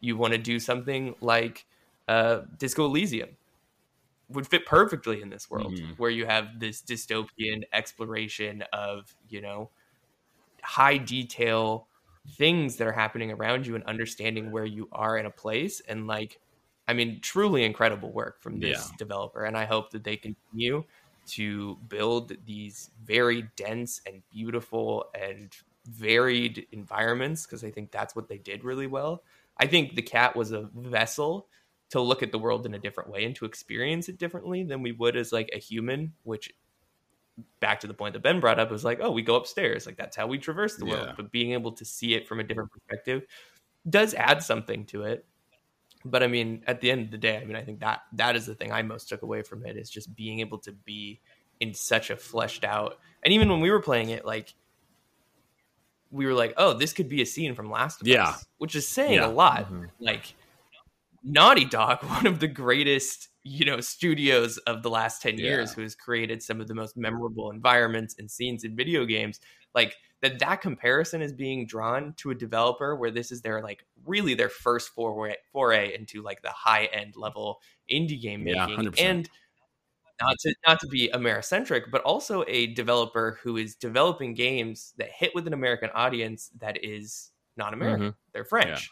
So they're developing, you know, their games in different countries. But it's the same thing in Disco Elysium, where it's like not only do you have a completely different cultural context, you speak a different language, and the game is beautifully written you're able to connect with it, you're able to understand it without that cultural context, Yeah. and that's incredibly impressive Absolutely. um, thing to be able to achieve, especially this early on, as far as you know a development career goes for a studio. Yeah. So, I my title for this is nine meows out of ten meows. I think this is an incredible first jump into what's possible from indie developers. Is what I love about indie Yeah. games. It's always something unexpected.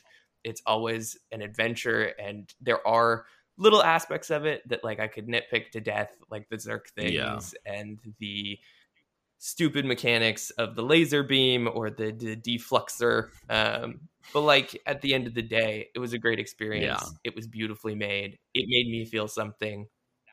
That's all I can ask Mhm. for. And it was 30 bucks. Yeah, exactly. Like it's And for an us, indie game at quote the end of unquote, the day. It free. still have to a title, quote unquote free for us who have uh you know the PlayStation Plus service. So yeah, I mean, I was Yeah. pleasantly surprised. I knew this would probably be good, and I I do understand people's response to you know wanting more. yeah. And so, who is this for? People who enjoy those games. Yeah.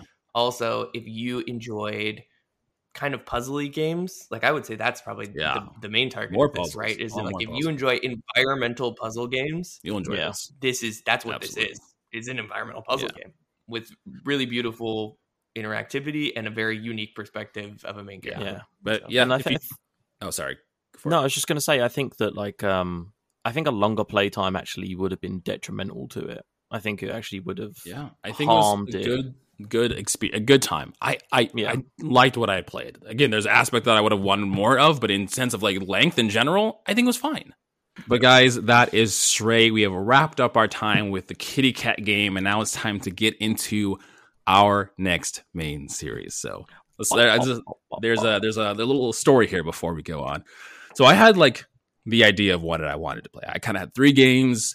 I ran like not some past Ben, but I ran kind of the idea of some past Ben, and then I was listening to Morgan's podcast, Intergalactic Pinecast, and Nave had recommended a game. And hold no Ben, don't get excited. Hold on, hold on, hold on. And I was going to play that. But then when looking at that, we are going to hit our 100 episode in this next main series. I had to change it. And this game has a reputation here on our podcast. It's almost a meme at this point. But I think that it would be fit perfectly if with our 100 episode special we play this game. So our next main series is going to be none other than Chrono Trigger. hate you. Fuck you. Okay, do you want to hear a story? Yeah. Chrono No. Trigger was my next main series, Was it? Oh, damn. and I had this whole thing, the same as you. I was going to be like, "It was a meme. We're finally doing it. We're playing Chrono Trigger." That's amazing. I'm so happy, Ben. That's crazy. It yes, had to be. It had to be for the hundredth episode. It had to be Chrono Trigger. so many people have talked about it. So many people have said that this is a game that we should play. So we're going to be playing through Chrono Trigger. Now, my own personal stipulation with this is I'm going in with zero expectations. My idea is this mm. game it could could could be great, it could be awful, and it could be in the middle. Because my problem with Super Mario RPG is I went in with way too high expectations and did not enjoy it. So, not going in with any expectations, Chrono Trigger could be bad, awful, or amazing. Kai's spirit is so broken. Well, 'Cause it, I it was funny when you said JRPG just now too, because I was like, ooh, well. Was the- look at look at these look at this look at this graphics look at this bullshit. Hey, you How am are gonna- a story person. You should be not worrying about the crap. So uh, my whole, I had this like bullet point speech that I was going to make about how oh man, I Kai hates. J. No, because I was just going to say, you know, Kai, Kai hates JRPG. He hates turn-based games. It is everything that Kai dislikes. It has time mechanics, everything. now, I have to ask.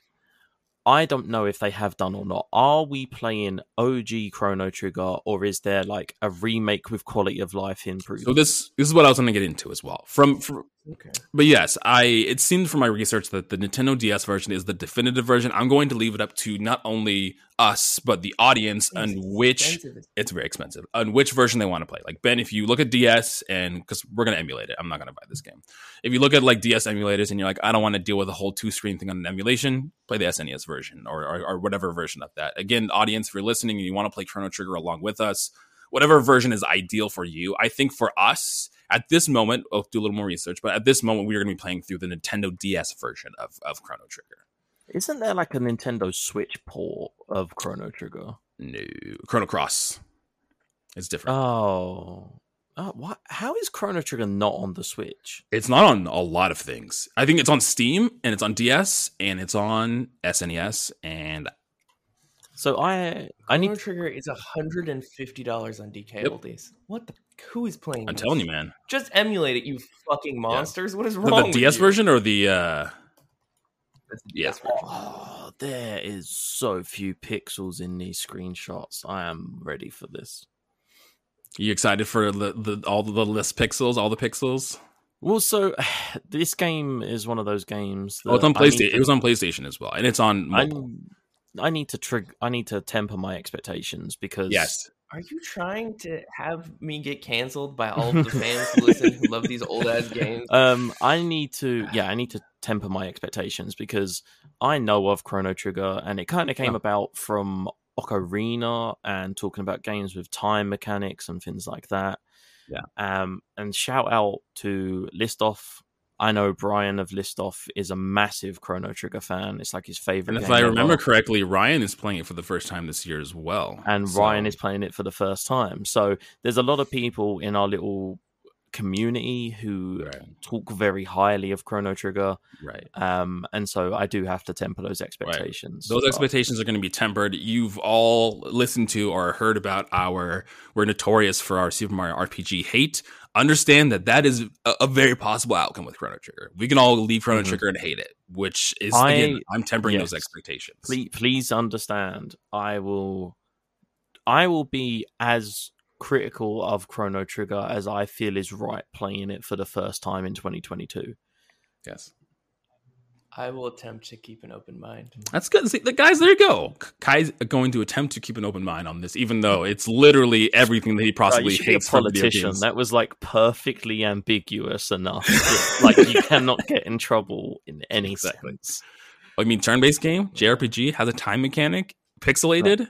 Those are everythings you like, right? Exactly. God, literally. I hope the translation is. Oh, it's a fucking it's an early '90s game. The localization is going to be god awful. The character uh, like graphics are cool because it's the Dragon Ball Z man. I forgot what his name is, but Chrono. Mm. that no, the, the guy who made That's Dragon just Ball Z, the, the guy who makes Dragon Ball Z is just Chrono. He's, he's just Oh Chrono. When you look at it, Chrono actually really fucking looks like Goku. Yeah, Akira Akira Toriyama. Yep, there you go. He is the artist for Chrono Trigger. Let's go! There's a giant Yes. fucking ambiguous frog. I'm down for this frog, dude. So, guys, this is also going to be a little different of a series because the series might be a little longer with shorter episodes. I'm working on the how we're going to be splitting this up. At least for the first episode, and what we're going to be playing this week is we're going to start with the Millennium Fair and then end on kind of chapters or second uh, segmented out. It's called "The Queen Is Gone." And it's kind of around the first boss fight. So we're going to end after the first boss fight. And that doesn't seem like it's relatively too long.